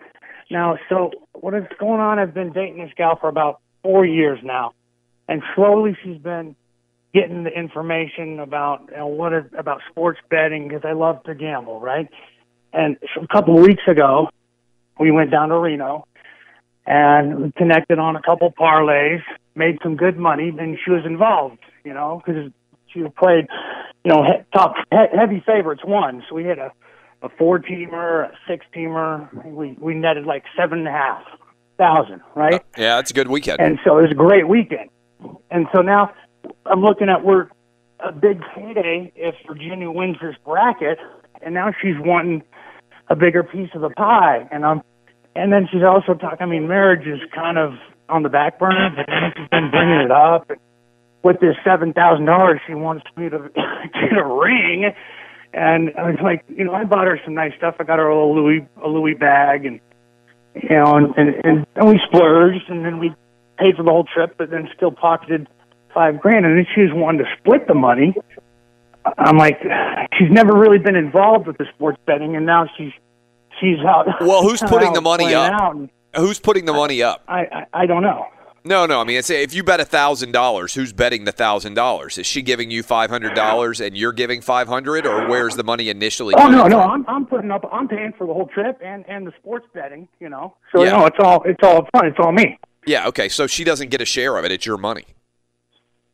Right, that's what I'm saying. And now she's wanting to then make the next step. And it, and and I was all about marriage, you know, for a while. But it's just honestly this last trip to Reno, and then if Virginia wins, I'm going to get a large chunk. And she's trying to like already talk about where to spend it and what to do. And I'm I'm honestly thinking this is this is my time to. Guide. Have you been married before? Have you been married before? I have, and so is she. You both been married. All right. Thanks. th- thanks for the call. First of all, every woman who's ever married every man has been trying to think about ways to spend his money if she's not making the money. So this idea, like if you've been married before, this idea that a woman who you are dating would be interested in thinking of ways to spend the money that you are making as if this is a mind-blowing idea, this has existed throughout human history. If Adam back in Adam and Eve had had assets as opposed to the tree and living in the Garden of Eden, Eve would have been trying to figure out ways to get him into a better neighborhood so their kids could go to a better school long before Adam even thought about the idea of having kids. See, women look at men as partly like uh, finished products, right? This is a big difference between the way men and women look at relationships. Men look at women and they're like, man, I like the way she looks right now. I hope she never ages. I hope she never changes, by and large. Very few men who are like, I'm going to date this woman. I'm going to change the way she dresses. I'm going to change. No, men like the way women are. Women look at men as reclamation projects. She looks at you and says, okay, I can work with this. And that's because women are planning the next like 20 years of their lives while they are dating you. You're trying to get her to sleep with you later tonight. The roadmap for women is much longer than the roadmap for men. Now, this gambling issue that's going forward is not a complicated one. If you put the money into the bets, then the reward or the loss sticks with you. So her arguing that she deserves a part of the uh, of the winnings, unless you're dealing with a savant who is actually making all the picks, then that's a pretty ludicrous uh, situation for her to argue. You bought her a Louis Vuitton bag. You paid for the entire trip. Sounds like you guys had a good time. You got UVA potentially to win the tournament with a good payoff. That's great. She's entitled to none of it. You got to stand your ground here. Who's up next? We got Ohio up next. Oh, this will be good. Ohio, what's going on? Morning, Clay. Hey, what's shaking? Love your show. Best show on the radio. Listen to you every morning. Appreciate that. I think it's kind of ironic that you have knocked on Ohio this morning about the quality of the calls when you guys can't get the phone to work properly. Yeah, well, for four years. Uh, so we're working on it. You know, that's basically the length of a presidential administration. And like during an entire presidency, we have been unable to get our phones to work. But what's your problem? Well, I, don't really have a problem. I just I love your show a lot. Put all us Buckeyes in this call. I, I- he broke up there Hey, again because he, work. yeah, he's in Ohio and the phones don't work in Ohio. What was he saying? He likes the show and something about the Buckeyes. Yeah, we'll roll that. Yeah. All right. Anybody? Who's next? Do we have another Yeah. caller? God. Yes. That's what. That is what I deal with every single time I take phone calls. That's what's going on in my head the entire time. Uh, who's up next? Las Vegas. Las Vegas. What do you got for me? What's up, Clay? So I called last week about uh about my my grandfather and my uncle situation, the attempted murder. Yeah, that was a pretty serious one. Yeah. What happened? Yeah, so I I called the cops. Cops never showed up. So I called a friend that actually works with the local precinct, and he was telling me that he couldn't do nothing because it's not in his jurisdiction. Well, it's not in his commanding area. So what what should I do? Refresh me I again. Refresh me like in, in a quick way uh, because we take a lot of calls. But if I remember I correctly, it it was attempted. yeah, it was an attempted murder. But uh, who's trying to kill who? He, uh, the uncle was trying to kill the grandpa or his stepfather. Yeah, and he beat him up pretty bad. Yeah, with a baseball bat, and his excuse was, "Oh, he's a boxer. He could take. I thought he could take it." Yeah, that's a tough situation. And then and they have they been in contact since? Oh, the uncle's been coming back there. Um, and uh, and nothing happened. Uh, so so the, the police said wouldn't come to the house. Like I don't understand that. You said that one of them is like threatening another one, and they said they won't come. So what it is is I called the cops anonymously, and I told them that the uncle was there. They said that they would send somebody out there, and nobody ever showed up. Yeah. So I Um, called him again, and still nobody showed up. So I mean, I work for a private company, and I can actually apprehend them, but I don't want to do that to my wife's family. So what should I do, Clay? I, I would I, if if they're not taking the anonymous phone call, and again, this is like a situation where you think uh, the violence has taken place and violence is going to happen again, and there's already been a crime committed.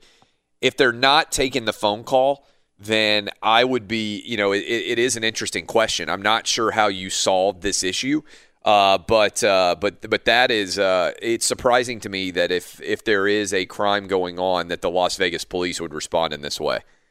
Um, and we have a big audience in Las Vegas, and there's probably some police officers listening right now.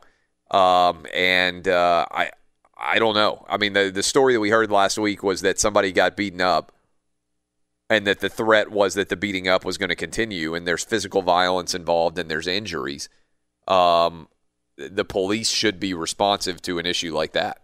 Uh, I don't know why they would not and that's troubling if uh, if true that they will uh, will will not do it. Um, all right. Do we have any other calls we're going to take, or are we just going to say like we managed to survive this segment?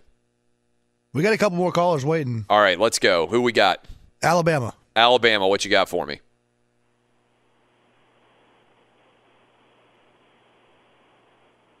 God. I mean, Roll Tide. All right, let's wrap this up in Utah. uh, this has been a. F- I'm I'm so close to cursing. I wish we didn't have FCC restrictions. Uh, Utah. What you got for me? Hey, Clay, I work with uh, management in a large company, and I work with a peer who manages to get by with uh, skirting along on my coattails whenever I have successes. Because that group us together whenever we accomplish a task or whenever I take on some sort of challenge.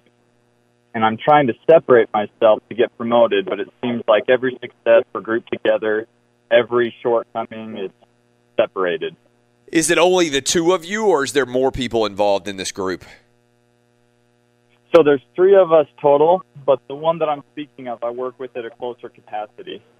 Um, and so basically, you feel like you're doing uh, more than your fair share, and uh, and as a result, you're not receiving the, the proper commendation.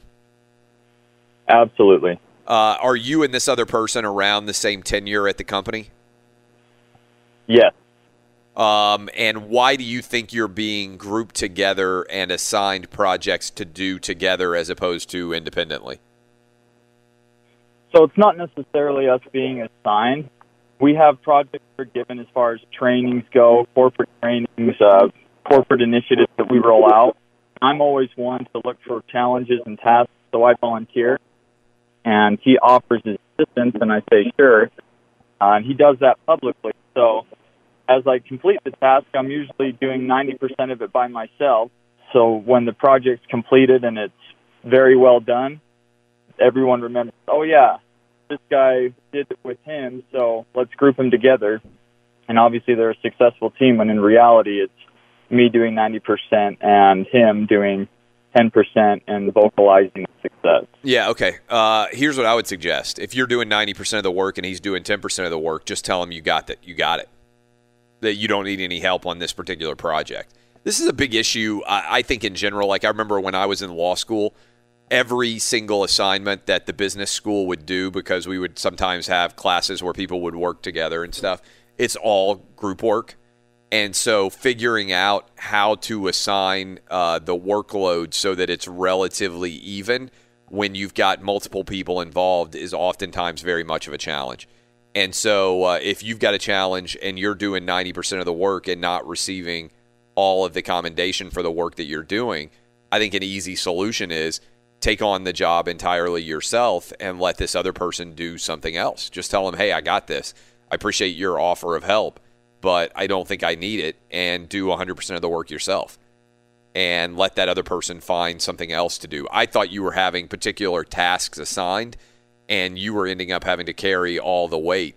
Uh, if that's not the case, then uh, then go ahead and take it yourself and just knock it out and don't allow anybody else to kind of parachute in and take credit for the work that you're doing.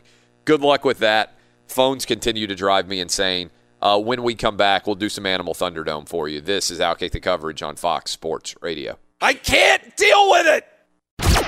This is Outkick the Coverage with Clay Travis. Hey, it's Jonas Knox, and you know O'Reilly Auto Parts. You know, O O O O'Reilly, who are in the business of keeping your car on the road. O'Reilly Auto Parts offer friendly, helpful service and the parts knowledge you need for all your maintenance and repairs. They've got thousands of parts and accessories in stock, either in store or online, so you never have to worry if you're in a jam. The team at O'Reilly Auto Parts can test your battery for free in or out of your car. If it needs to be replaced, they'll help you find the right battery for your vehicle. Need your windshield wipers replaced, a brake light fix, or a quick service? They'll help you find the right part or point you to the nearest local repair shop for help. Whether you're a car aficionado or an auto novice, you'll find the employees at O'Reilly Auto Parts are knowledgeable, helpful, and best of all, friendly. And by the way, I was just at O'Reilly not that long ago, within the last month, and guess what? Needed some help with the alternator, had some questions with the batteries. They helped me right away and did it right there in the parking lot. The professional parts people at O'Reilly Auto Parts are your one stop shop for all things auto, do it yourself, and you can find what you need in store or online. Stop by O'Reilly Auto Parts today or visit them at o'ReillyAuto.com slash two pros. That's o'ReillyAuto.com slash two pros. At Bet365, we don't do ordinary. We believe that every sport should be epic. Every home run, every hit, every inning, every play. From the moments that are legendary to the ones that fly under the radar. See for yourself when you sign up today and get $150 in bonus bets when you bet just $5. Whatever the sport, whatever the moment, it's never ordinary at Bet365. 21 plus only must be present in Ohio. If you or someone you know has a gambling problem and wants help, call 1-800-GAMBLER. Terms and conditions apply. I'm Katya Adler, host of The Global Story.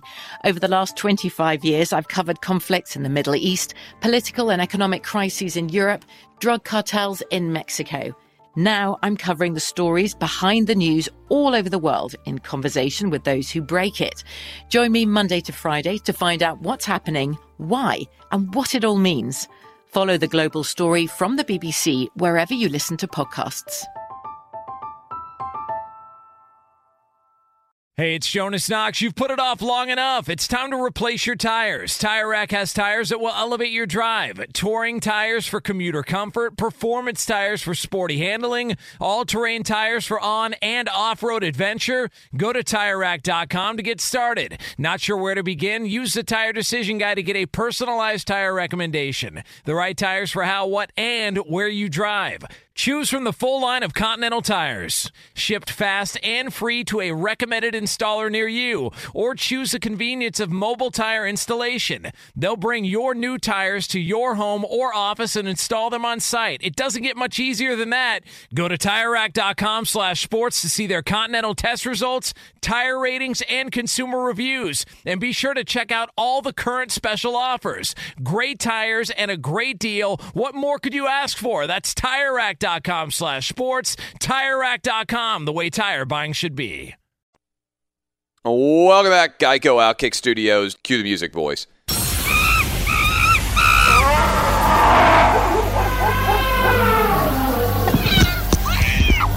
Ladies and gentlemen. I'm just glad I was there. Boys and girls. I thought he thought I was like this ginormous piece of chicken. Dying times here.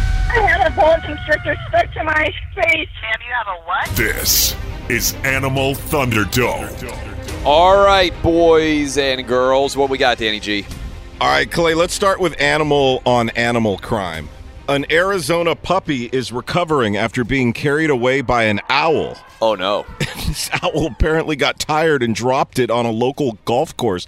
Bonnie Ziegler, who's fostering this puppy named Latte, and her three siblings for Foothills Animal Rescue said the canine vanished during a bathroom break in her yard. I didn't hear a sound, and the other puppies didn't even bark. It was as if she just vanished, Ziegler told a Phoenix radio station.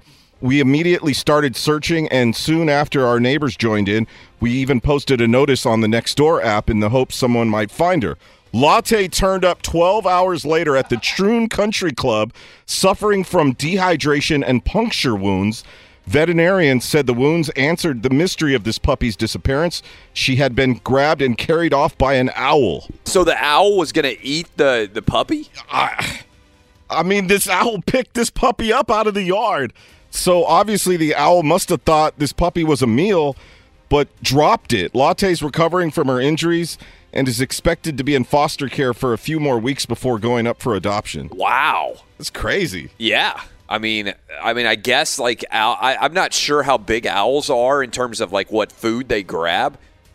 Can they catch like squirrels? Maybe this is just a really small puppy that they uh, that they, that owl yeah, mistook. owls are huge, man. I've seen those. I mean, an owl can be big, but surprise you guys that they just pick up puppies. No, the first thing I thought is exactly what you just said. It must have been a really young puppy because otherwise, well, obviously the owl did get tired and dropped this thing, but I mean, that's more than a snack for an owl. Yeah, I mean, and also, I mean, that seems like, I mean, God, the poor puppy. What a tough Can break. you imagine? Got an aerial view of the city and then dropped on the greens. Yeah, that's crazy. Can you imagine if you were golfing and you're like standing over a putt? Next thing you know, an owl comes by with a puppy and just drops it right down on the green. Incoming. Yeah. All right, let's go to Illinois. Two heroes to celebrate. Two sheriff's officers. You might not think these deputies are heroes, though, Clay. They ran into a burning home to rescue a large boa constrictor. Yeah, that if you, I, I would fire them honestly, uh, and and I appreciate everything that that police officers do. But if I'm employing guys who risk their life to save a boa constrictor, I don't trust them to do anything in in, in, in terms of being able to uh, to work for my uh, my police department. I fire them immediately. Only good snake's a dead snake. Uh, this is a bad decision. Deputies Hayden and Zirkel ran into the smoke filled residence in Bourbonnais early Thursday after being told the pet boa constrictor was still trapped inside. The deputies were able to carry the boa constrictor out of the flames to safety and reunite it with its beloved pet owner, who was very grateful. The fire department says the fire was sparked by an aquarium stand inside the home. No injuries to human or snake because of the two heroes. Yeah, yeah. You're not a hero if you save a snake. I'm sorry. All right, and quickly, we see this a lot. Must be an interesting job to be a customs officials uh, or official rather in India. They're saying a traveler arrived from Thailand and was found to be smuggling in animals. How many times have we seen this? Check this out. What he had though, this resident who arrived at the international airport from Bangkok, he was acting suspicious at the airport last Monday, so they searched his luggage. The officers found the man's bag concealed with horned pit vipers, two rhino iguanas, 22 Egyptian tortoises, four blue tongued skinks. I've dated a couple of those, and several. I don't even know what that is. I don't either. It's S K I N K S, and several green tree frogs. How do you even get all that into a luggage? I don't understand. Where was this at? And This- why wouldn't it be like Animal Thunderdome Oh. with all the animals fighting? Yeah. And That's- so they caught this guy. I mean, I'm assuming these are like highly sought after, high end animals. Exactly. Yeah, this dude was trying to sell these exotic animals. Mohammed Abdul Mahid, 22, was arrested for violating the Indian Customs Act of 1962. Officials say the seized animals will be sent back to Thailand From Uh, I- you know, from Bangkok. yeah. okay. Yeah. I, I don't know. I mean, this is not as bad as the uh, the the worst of these custom stories was the remember the cobras Oh, in the Pringles, Pringles. cans. Yeah. Oh man. Uh, I mean, you put a cobra snake in a Pringles can. I'm Death- sorry, like death you should penalty. get decapitated. death penalty immediately. All right, when we come back, hour three, we're going to talk with Auburn men's basketball coach Bruce Pearl. We're going to dive back into the AAF being canceled. Warriors got a big win, and uh, we'll continue to break down Bryce Harper back to the Nats next on Outkick. This is Outkick the Coverage with Clay Travis.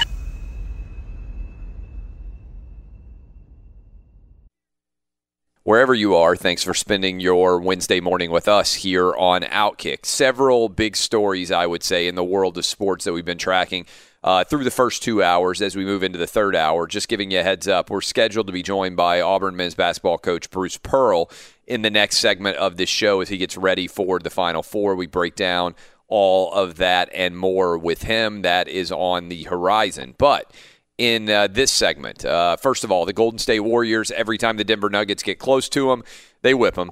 And uh, that happened again last night. The Warriors coming close to locking up the overall number one seed in the NBA's Western Conference as they prepare to try to win their fourth title in five years. They remain a prohibitive gambling favorite. Everybody on this show, with the exception of John Campbell, who was our guest in hour one, uh, said that they would take the Warriors versus the entire field. The Warriors remain minus 200 or so as the favorite to win uh, the NBA championship. Um, outside of uh, the Warriors, Bryce Harper returned to uh, Washington, D.C., and arrived and blasted a massive home run to help the Phillies start off 4 0. He's got three home runs good start for Bryce Harper in the wake of signing that big contract and leaving the Washington Nationals for the Philadelphia Phillies. But the big story that we started the show with and we've continued to break down is the shutting down of the AAF. I believe this is a good sign for the XFL. The XFL, according to Sports Business Journal, going to be airing on Fox and ESPN starting next spring. They'll also be on FS1 uh, and ESPN, as well as ABC and Big Fox. They are going to be a well distributed spring football league that has the ability to go out and sign college players who are not yet eligible for the NFL.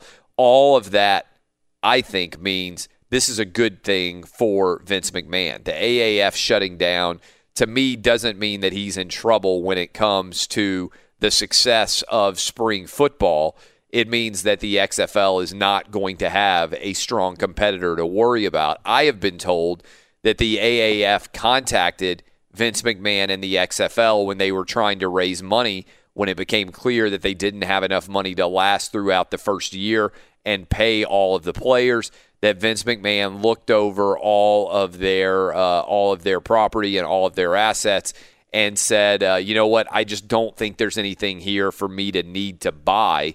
uh, because the AAF was hoping that Vince McMahon might buy their league and roll it into the XFL.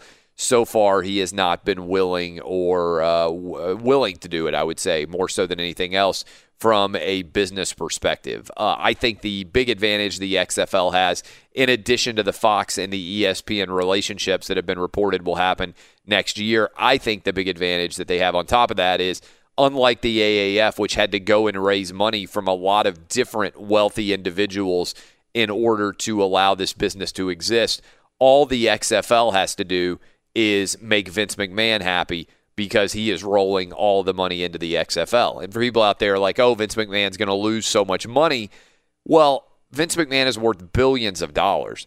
And the WWE has been on an absolute roll if you've been paying attention to its stock price. So the odds of Vince McMahon really, he's in a great shape uh, financially. So that if he loses a couple of hundred million dollars, it's no great trouble going forward for him uh, because of uh, of what he has been able to accomplish with the WWE.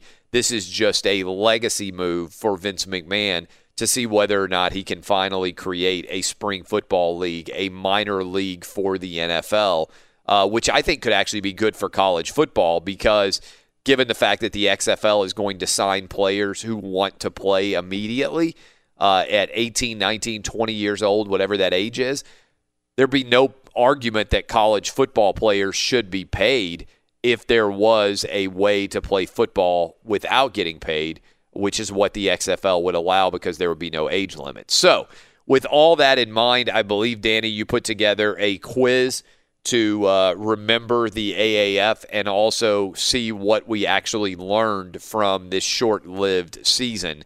So, uh, do we? I don't know if we have any music. Here we go. The Jeopardy music to accompany the death of the AAF was born with such great, uh, you know, ratings to start on CBS. Never was able to exist as a viable business uh, opportunity, but we may have all learned something. We'll see if I learned anything. Fire away. All right, Clay, now that it's a wrap, I have an AAF all time leader quiz for you. Multiple choice, of course, because to Eddie's point, to start off the show, as a lot of football fans have been saying, there just wasn't enough star players. This may prove it. Okay, here we go. Question number one for you. Who is the winningest coach in AAF history? I don't need I don't need any options here. The answer is Steve Spurrier. Orlando went seven and one. Yeah, you're right. Tim Lewis, Rick Neuheisel were going to be the other choices, but yeah, okay. Solid debut for me there on the quiz. Not quiz. bad. I don't think you'll do as good for the rest of the quiz here, though. Here we go. Who's the all-time leader in AAF rushing yards? Uh, Trent Richardson. No. I have no idea. What are my options? He's to let. Well, you ruined it there. The answer is Jhurell Pressley of the Arizona Hotshots with 431 rushing yards. Don't know that I've ever heard that name before. What did Trent Richardson finish with? Uh, I'll have to look that up for you. He was in third place as far as rushing yards. okay. All right. He did lead the league in touchdowns scored, though. And he as far as played for the running back. Birmingham Iron, so I'm pretty good here on the Wow. AAF knowledge. Yeah. Yeah. And if you let me finish the questions here. All right. Question number three Who is the all time tackles leader in the AAF? A. Eric Dargan of the Hotshots. B. DeMarquis Gates of Memphis. Or C. Will Hill III of Orlando. I don't know that any of these people are real, but I'll go with Will Hill the third. Wrong. And give him the buzzer. It was DeMarquis Gates, 52 tackles for the Memphis Express. All right, here we go. Question four. Who is the all time sack leader in the AAF? A. Jayrone Elliott. B. Damontre Moore. Jayrone Elliott is was of the San Antonio Commanders. Damontre Moore of the San Diego Fleet. Or C. Tracy Sprinkle of the Atlanta Legends. B. Damontre Moore. Wrong. Give him the buzzer. I don't even know any of these guys. I think I remember Damontre Moore's name. Jayrone Elliott is actually a former Saint, and he was, if they are truly done, he's the all-time sack leader for the AAF with seven and a half. That's pretty good. Yeah, not bad. All right, and uh, question number five: What quarterback holds the most passing yards in AAF history? A. Garrett Gilbert of Orlando. B. John Wolford of Arizona. Or C. Luis Perez of Birmingham. I think Garrett Gilbert was pretty good. Like I think there that that in the so I'm going to say that he was. You got that right. I mean, there's some talk. 2,152 yards. Wolford led the league in touchdowns thrown. Gilbert led the league in passing yards. Yeah, I mean, there's some talk that Gilbert may be able to sign an NFL contract now. I mean, he obviously got to work with Steve Spurrier, and uh, Spurrier came out of retirement and went seven and one with the Orlando franchise. Uh, what were there? Two games left. This was a ten game season, right? You jerk. That was going to be the bonus question here. Okay, it's okay. Here we go. Question number six Who is the AAF's all time receiving yards leader? A. Rashad Ross of the Arizona Hotshots. B. Nelson Spruce of the San Diego Fleet. Or C. Charles Johnson of the Orlando Apollos. I think I remember Spruce. Didn't he play at Colorado back in the day? Didn't Spruce have some pretty good success? Uh, am I totally making that up? Uh, I will go with Spruce. Wrong. Give him the buzzer.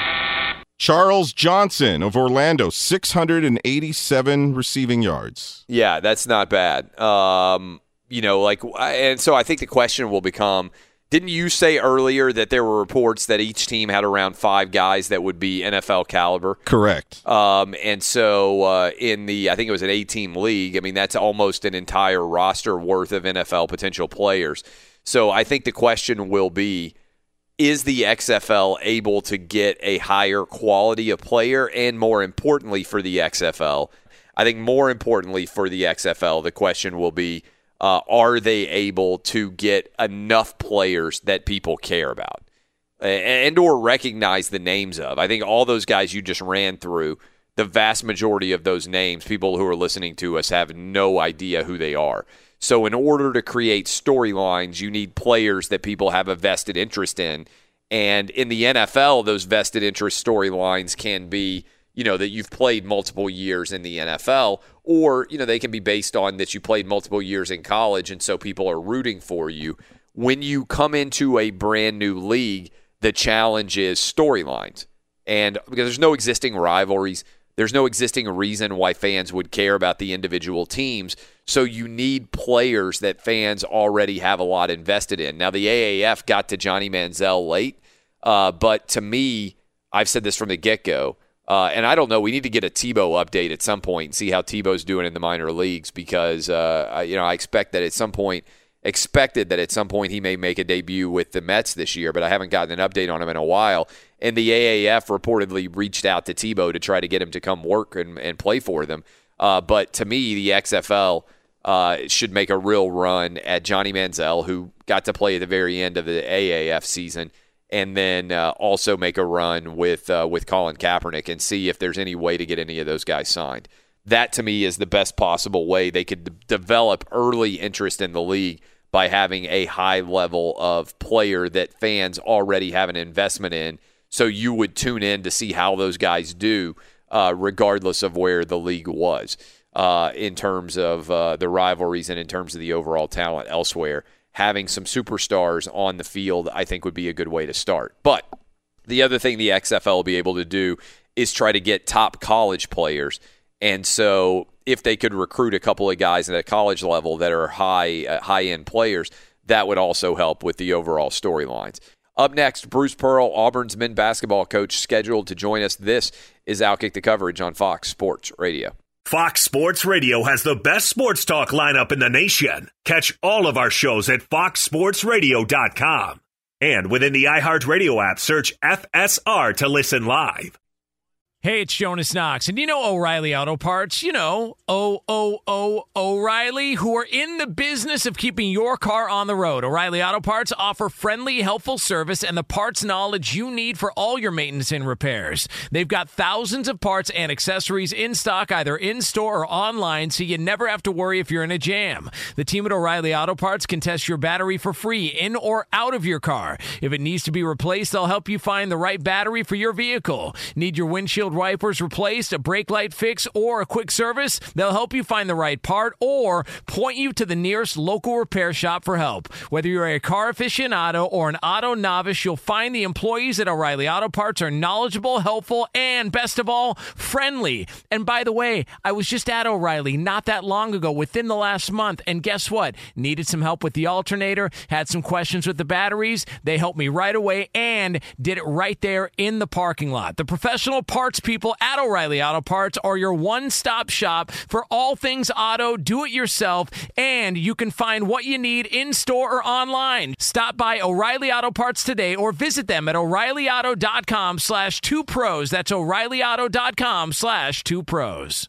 At Bet365, we don't do ordinary. We believe that every sport should be epic. Every home run, every hit, every inning, every play. From the moments that are legendary to the ones that fly under the radar. Whether it's a walk-off grand slam or a base hit to center field. Whatever the sport, whatever the moment. It's never ordinary at Bet365. 21 plus only must be present in Ohio. If you or someone you know has a gambling problem and wants help, call 1-800-GAMBLER.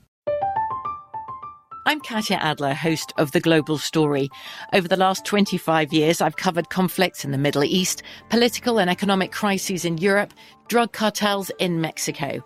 Now I'm covering the stories behind the news all over the world in conversation with those who break it.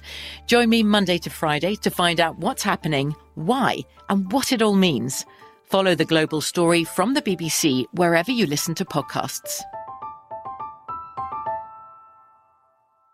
Hey, it's Jonas Knox. You've put it off long enough. It's time to replace your tires. Tire Rack has tires that will elevate your drive. Touring tires for commuter comfort, performance tires for sporty handling, all-terrain tires for on and off-road adventure. Go to TireRack.com to get started. Not sure where to begin? Use the Tire Decision Guide to get a personalized tire recommendation. The right tires for how, what, and where you drive. Choose from the full line of Kumho tires. Shipped fast and free to a recommended installer near you, or choose the convenience of mobile tire installation. They'll bring your new tires to your home or office and install them on site. It doesn't get much easier than that.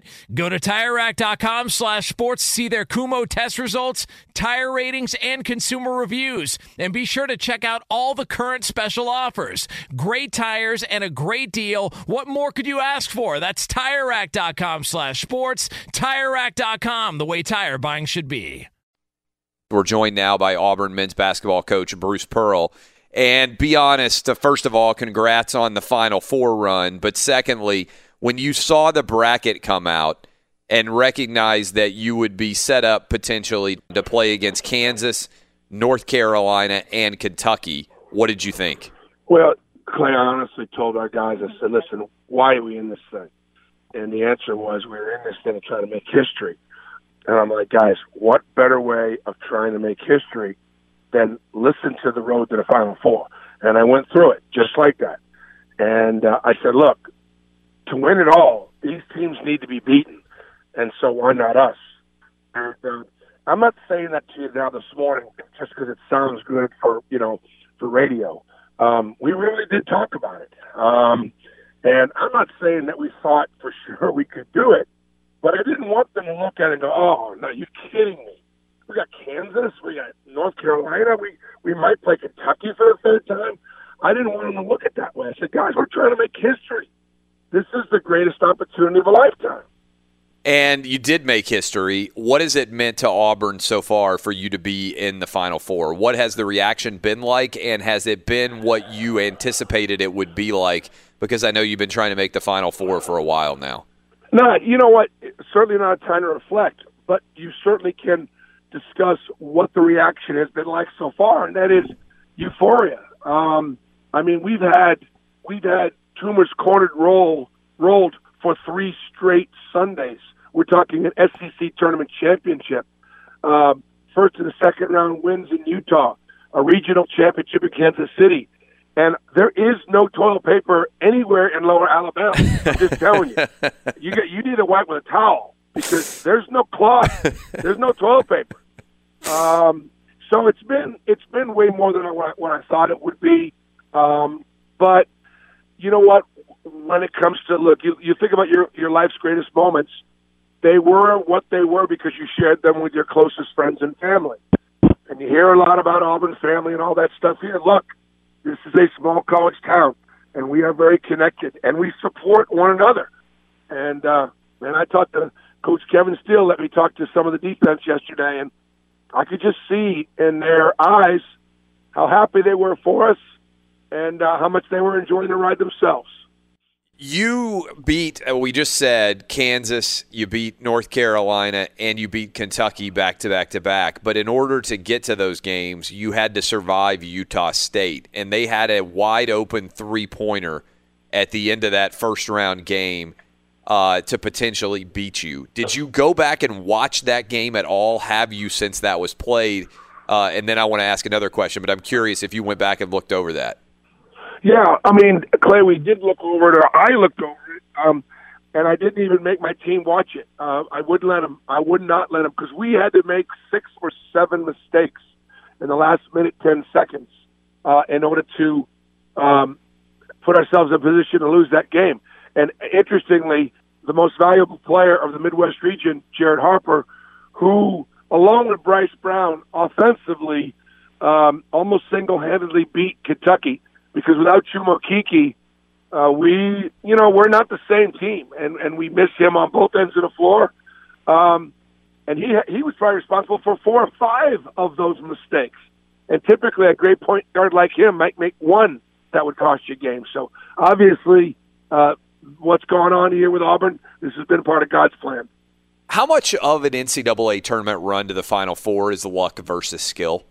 Oh, I think you can't win it if you're not in it. And so the bottom line is being in it, being seeded. Look, we had to win our last eight games for a regular season for an SEC tournament to capture a five seed, which meant that we would not see the one until the Sweet 16. So, in other words, Clay, your your best chance to advance is by getting seeded well.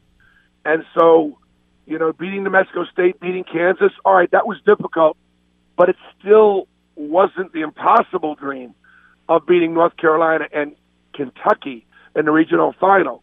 And so, no, I, I would say you got to be you got to both. But but listen, more hard work than anything. Otherwise, you're not in it, and you're not seated with a chance to advance. You mentioned Jared Harper. How good has he been, and how good will he have to be for you guys to advance going forward? Well, he and Bryce are going to have to both be great. And again, because we don't have our most valuable player, that's Chuma Okeke.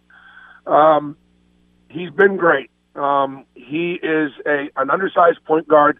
Um, speed matters, uh, quickness matters, and and and and he is um, he might be the fastest guy in the tournament. Bryce Brown might be the best shooter in the tournament left. Now we'll see because we go up against a Virginia team that can really shoot it. Um, but that group there, they're not anybody's watch list. Uh, they weren't first team all conference. They weren't in the All American listings. Uh, every team left has got an AP, honorable mention, or second or third team, or first team All American. Every team left has got a first team All Conference player. Auburn doesn't have any of that. But you put us all together, and we're a pretty good club. When you look at Virginia, and I know you're aggressively preparing for them right now, what do you see? Uh, very well coached team, incredibly disciplined, um, run very solid basic stuff that's hard to guard. It's well thought out. If you do this, they do that. If you do that, they do this. Uh, they're efficient offensively. Um, they've got a great system, and uh, it'll be an honor to take my Tom Davis system and to go up against Tony Bennett's Dick Bennett system. Two legendary Division three connected college coaches.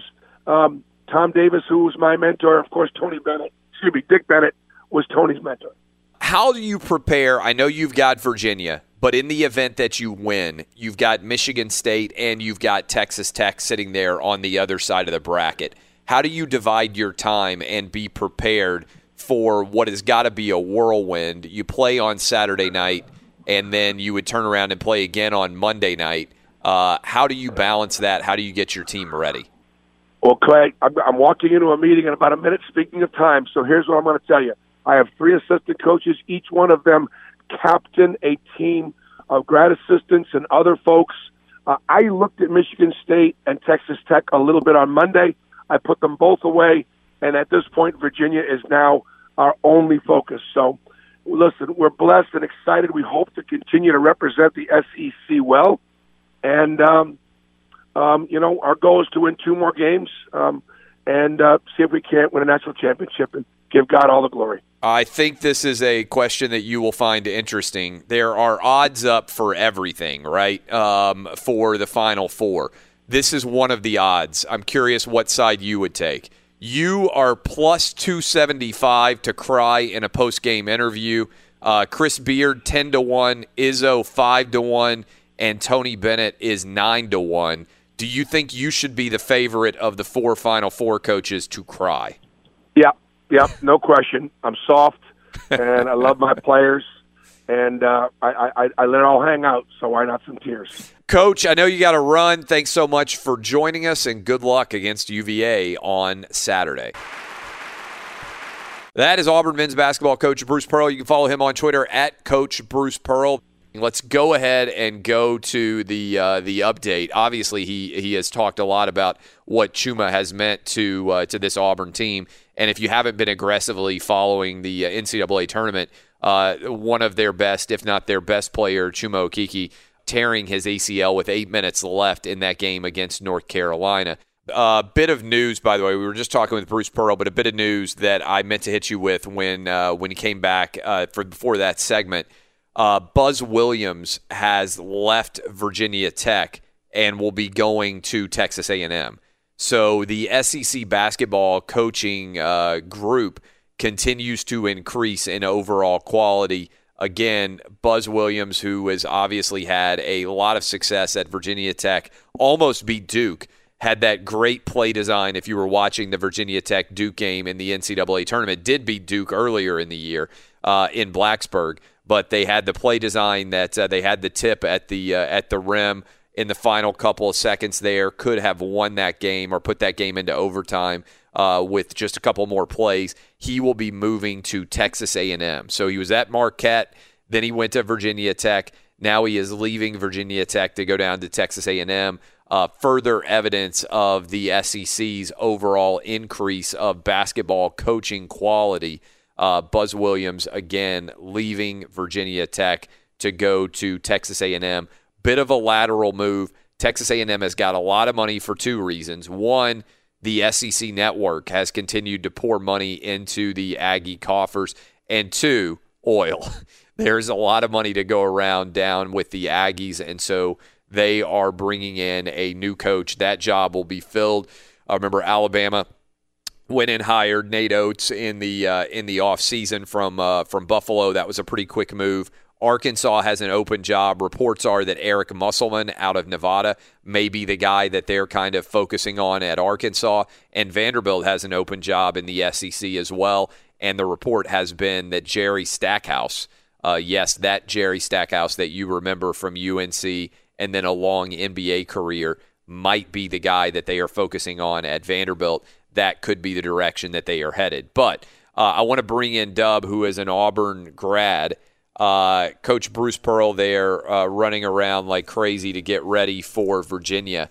How optimistic are you? I know that Auburn people are over the moon over their first trip to the Final Four, as are Texas Tech people uh, with Chris Beard's success. But how optimistic are you given this matchup with UVA? Well, to me, this this game breaks down to like the first six to eight minutes of this game because if Auburn can get out to a lead, make Virginia try to play at their pace, then I really like our chances. But if Virginia is able to control the pace, slow it down, not allow us to get on the fast break where we get a lot of our open three looks, then it's going to be much more difficult in my eyes. Um, and as you look as an Auburn fan, if you lose in the Final Four, has the season already been? And I think for Texas Tech, this would be the case too. And I know the Final Four always feels like a destination point in many ways. Uh, I think Virginia fans would feel like they've been validated in many ways after losing in the first round last year to follow it up with a Final Four trip. What percentage of your enjoyment it disappears if you lose in the Final Four versus the amount of enjoyment you get from making the Final Four? Well, look, you've hit this uh, throughout the week. I mean, we beat Kansas. We beat them pretty good. We beat, you know, we beat North Carolina by 20 points and we beat Kentucky.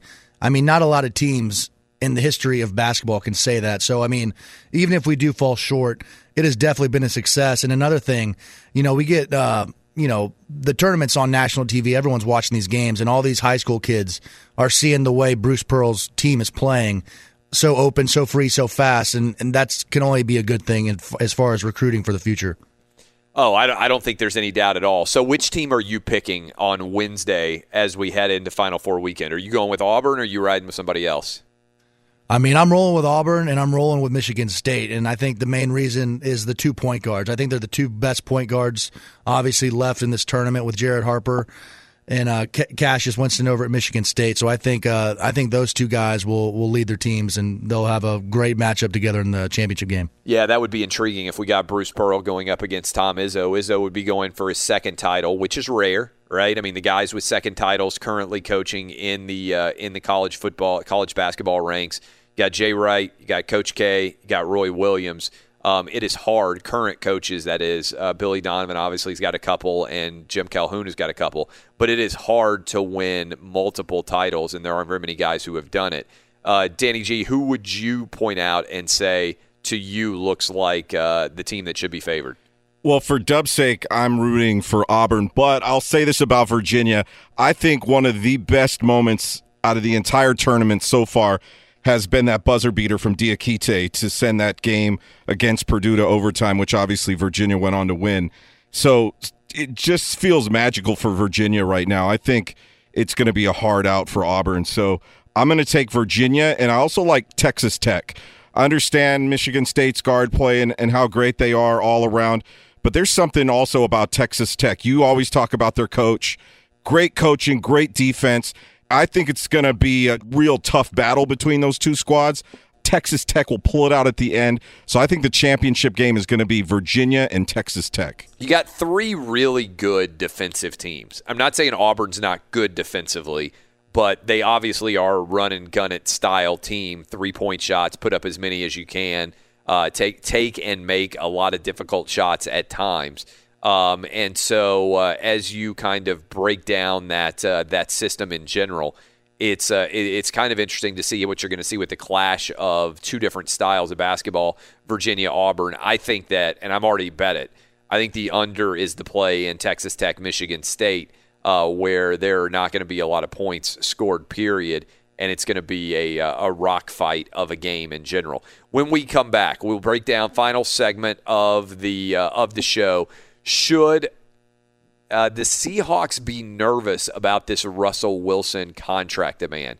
He said he wants his contract decided by April 15th, before way before uh, the start of the season. He's only got one year left on his deal. We'll talk about that. Is there a uh, is there potential drama brewing in Seattle surrounding Russell Wilson?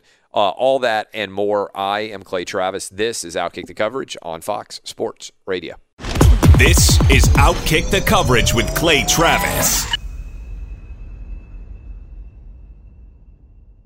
Hey, it's Jonas Knox, and you know O'Reilly Auto Parts. You know, O O O O'Reilly, who are in the business of keeping your car on the road. O'Reilly Auto Parts offer friendly, helpful service and the parts knowledge you need for all your maintenance and repairs. They've got thousands of parts and accessories in stock, either in store or online, so you never have to worry if you're in a jam. The team at O'Reilly Auto Parts can test your battery for free in or out of your car. If it needs to be replaced, they'll help you find the right battery for your vehicle. Need your windshield wipers replaced, a brake light fix, or a quick service? They'll help you find the right part or point you to the nearest local repair shop for help. Whether you're a car aficionado or an auto novice, you'll find the employees at O'Reilly Auto Parts are knowledgeable, helpful, and best of all, friendly. And by the way, I was just at O'Reilly not that long ago, within the last month, and guess what? Needed some help with the alternator, had some questions with the batteries. They helped me right away and did it right there in the parking lot. The professional parts people at O'Reilly Auto Parts are your one stop shop for all things auto, do it yourself,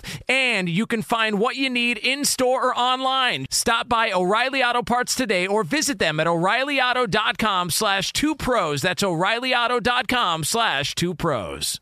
At Bet365, we don't do ordinary. We believe that every sport should be epic. Every home run, every hit, every inning, every play. From the moments that are legendary to the ones that fly under the radar. Whether it's a walk-off grand slam or a base hit to center field. Whatever the sport, whatever the moment. It's never ordinary at Bet365. 21 plus only must be present in Ohio. If you or someone you know has a gambling problem and wants help, call 1-800-GAMBLER.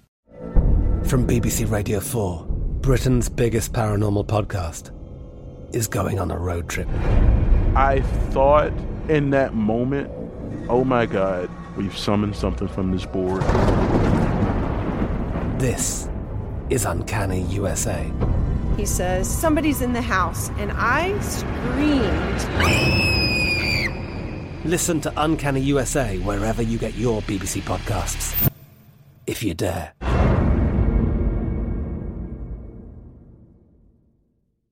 Hey, it's Jonas Knox. You've put it off long enough. It's time to replace your tires. Tire Rack has tires that will elevate your drive. Touring tires for commuter comfort, performance tires for sporty handling, all-terrain tires for on and off-road adventure. Go to TireRack.com to get started. Not sure where to begin? Use the Tire Decision Guide to get a personalized tire recommendation. The right tires for how, what, and where you drive. Choose from the full line of Hankook tires, shipped fast and free to a recommended installer near you, or choose the convenience of mobile tire installation. They'll bring your new tires to your home or office and install them on site. It doesn't get much easier than that.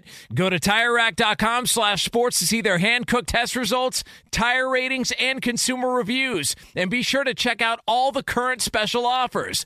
Great tires and a great deal. What more could you ask for? That's TireRack.com slash sports. TireRack.com, the way tire buying should be. Welcome back, Geico Outkick Studios. Limitations may apply with Russell Wilson in the Seattle Seahawks organization. Did you see the report out saying that he wants a new contract by April 15th or what exactly? Not sure, but it's a little bit of an interesting situation. Uh, when Russell Wilson signed a few years ago, he was the second highest paid quarterback in the NFL. He has since fallen to the 12th highest paid quarterback in the NFL. There has been a uh, a lot of reshuffling obviously at the top of the quarterback list. He is still relatively young, uh, Russell Wilson is, and he's coming off his best statistical season as a quarterback with the uh, Seahawks last year, notwithstanding the fact they lost in the wild card game to the Dallas Cowboys. Um, Wilson letting it be known that he wants this deal taken care of before uh, by April 15th, so that everything is uh, is is running and in good working order there before he actually has to start uh, preparing aggressively. I would say for the season. Now, in theory, there's not a lot to worry about over Russell Wilson and the Seahawks, except for this. Um, it is a little bit wacky that he's gone public with the fact that he wants this deal to be done by April 15th. Just a little bit wonky. Russell Wilson is not a drama guy. So uh, either he doesn't think the Seahawks are being uh, straightforward enough or moving quickly enough, or he's trying to put some fairly substantial pressure on them. Now, the difficulty in general is with the franchise tag in the NFL – even if the Seahawks had this last year of his contract and they hadn't signed an extension beforehand, they could theoretically franchise him like we saw with Kirk Cousins. But most teams don't want to create that level of animus between their uh, their, their star player and their franchise future, especially when Pete Carroll has made it pretty clear that Russell Wilson is the future of that franchise because he's traded away guys like Michael Bennett allowed uh, Richard Sherman to be uh, departing as well. It, there was a question there for a while about what was going to happen with the Seahawk defense and uh, some uh, kind of uncertainty about who was the leader of that team. Was it Russell Wilson or was it the Seahawk defense? And so making the decision to allow uh, the, the, the defensive team to be effectively traded away, the Legion of Boom is no more. You went all in with Russell Wilson. I'm a little bit apprehensive if I'm a Seahawk fan about the fact that Wilson decided to go public and say, I want a new deal by April 15th, or what, or else. Uh, what's he going to do? He doesn't really have a lot of leverage here. Bring in the crew. On a scale of 1 to 10, how nervous would you be about this statement by Russell Wilson? Well, yeah, I was laughing when this all happened yesterday because on Twitter, Damien Woody tweeted, would you give up two number ones for Russell Wilson? Yeah. And then he said, if you're the Raiders, why not put a call into Seattle? Seahawks want to be run first plus defense. Russell Wilson wants a new deal, and I don't know if Gruden is sold on Derek Carr. One of our listeners, Pepe in Vegas, tweeted a reply to him saying, Wilson for Carr and Seth Roberts. Let's go. yeah, look. Seth Roberts, Seth, by the way, is a wide receiver who drops a lot of passes. So Pepe, obviously, uh, with some comedy there, but uh, a scale of one to ten, I, I would say a four, just because you're exactly right. He is not the drama type dude. I think Ciara is the one in the relationship who has, you know, the drama and the the music. You would think the drama in the relationship would come from her, not from Russell. But in this case, why is he going public with this? It doesn't make a whole lot of sense. Yeah, Cowherd's going to talk about this. I saw him tweeting about it that – there are rumblings that her career is harder to do from Seattle than it would be in, for instance. New York. And uh, and so there might be some desire by him to get out of Seattle. Now that would be a hell of a storyline because we haven't had a quarterback of the caliber of Russell Wilson really trying to make a move to get out of his his uh, you know hometown, not hometown, but longtime home uh, for uh, in a situation like this. Now you have his Kirk adopted Cousins, his adopted hometown. adopted hometown. I feel like he's been there for long enough that uh, when you start there, especially at the quarterback position, it's just rare to see a guy leave who's clearly continuing to be at the top of his game. Um, it's almost unheard of. I mean, Kirk Cousins is really the only easy example. I mean, the only guys to switch teams and win Super Bowls at a high level are Peyton Manning and uh, Drew Brees. Now you had Nick Foles, who nobody really wanted, who went on to win a Super Bowl, uh, but I think that was a question of his talent. And both Brees and Manning, when they moved from the Chargers and from the Colts, respectively, had significant injury issues. There was a question whether Drew Brees would ever be able to play quarterback at a high level again after his shoulder injury, and certainly all the issues that Peyton Manning had had uh, there was a, a, great deal of questions about whether or not he was going to be able to continue playing at a high level when he went to Denver for the first time. So there were uh, a lot of questions surrounding these guys in general. Uh, but man, this is a uh, this is a little bit a little bit of a story that would make me uh, uncomfortable if I were a Seahawks fan that Russell Wilson has decided to go public in any way about his contract negotiations and basically say, hey team, I want this done by April 15th, tax day, by the way. I want this done by April 15th. It's just putting them a little bit under the microscope. And it's certainly a topic that would have never come up on this show if Russell Wilson hadn't gone public like he has. Uh, because I, I don't think most people are sitting around thinking about his contract necessarily. Now, he's on track to make a $30 million a year contract. I don't think there's any doubt if uh, if Aaron Rodgers has set the overall market like he has. Russell Wilson used to be the second highest paid quarterback in the NFL. Now he's the 12th highest paid. He certainly deserves a raise. I think he's making around $17 million now. But just because of his wife's ambitions, I do think this is a story worth putting a pin in and wondering if there's something else going on behind the scenes here about Russell Wilson going public. Remember, Hemingway used to say that that writing was like an iceberg you only saw the top of the iceberg, but there had to be a solid foundation beneath it. What's the foundation here that's breaking through and leading Russell Wilson to demand that the Seahawks get something done by April 15th? Intriguing story to be sure. Go download the podcast. Thanks to Bruce Pearl. Thanks to John Campbell. Fun show as always. Wednesday edition of Outkick in the books. Podcast, search it out, Outkick or Clay Travis on iTunes. You can download and subscribe. We'll be back with you Thursday, Fox Sports Radio. Oh, oh, oh, O'Reilly. Are your wiper blades chattering, skipping, or squeaking? Don't let streaks or smearing on your windshield compromise your visibility. When it's time to replace your wiper blades, stop by O'Reilly Auto Parts and see our selection. Our professional parts people will even install your new wiper blades while you wait. Stop by O'Reilly Auto Parts today. Oh, oh, oh, O'Reilly Auto Parts. At Bet365, we don't do ordinary. We believe that every sport should be epic. Every home run, every hit, every inning, every play. From the moments that are legendary to the ones that fly under the radar. Whether it's a walk-off grand slam or a base hit to center field. Whatever the sport, whatever the moment. It's never ordinary at Bet365. 21 plus only must be present in Ohio. If you or someone you know has a gambling problem and wants help, call 1-800-GAMBLER. From BBC Radio 4, Britain's biggest paranormal podcast is going on a road trip.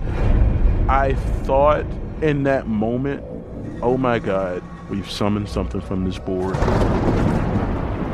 This is Uncanny USA. He says, Somebody's in the house, and I screamed.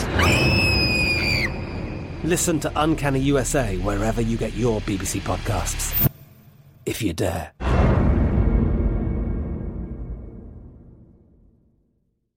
Rev up your thrills this summer at Cedar Point on the all new Top Thrill 2. Drive the sky on the world's tallest and fastest triple launch vertical speedway. And now, for a limited time, get more Cedar Point fun for less with our limited time bundle for just $49.99. Get admission, parking, and all day drinks for one low price. But you better hurry because this bundle won't last long. Save now at cedarpoint.com.